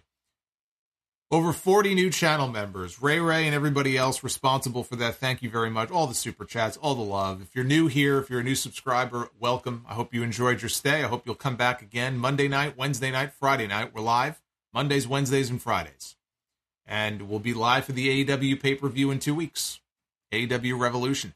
The main podcast, the audio podcast, the flagship, Solomonster Sounds Off, episode 796 is going to be dropping later in the day on Sunday on all the usual podcast platforms, not YouTube. So uh, definitely check that out. Subscribe on there, download the show. So until then, be well, stay safe, and uh, I'm going to be back with you for Sound Off episode 796 in a matter of hours, and then live for the post Elimination Chamber edition of Raw, the Raw review, Monday night, right back here, live on YouTube. Until then, take care, guys. Lucky Land Casino asking people what's the weirdest place you've gotten lucky? Lucky? In line at the deli, I guess? Aha, in my dentist's office. More than once, actually. Do I have to say? Yes, you do. In the car before my kids' PTA meeting. Really? Yes. Excuse me, what's the weirdest place you've gotten lucky? I never win and tell. Well, there you have it. You can get lucky anywhere playing at LuckyLandSlots.com. Play for free right now. Are you feeling lucky? No purchase necessary. Void where prohibited by law. 18 plus. Terms and conditions apply. See website for details. Judy was boring. Hello. Then Judy discovered ChumbaCasino.com. It's my little escape. Now Judy's the life of the party. Oh, baby, Mama's bringing home the bacon. Whoa, take it easy, Judy. The Chumba life is for everybody. So go to ChumbaCasino.com and play over 100 casino style games. Join today and play for free for your chance to redeem some serious prizes. chumba ChumbaCasino.com. No purchase necessary. Void where prohibited by law. 18 plus terms and conditions apply. See website for details.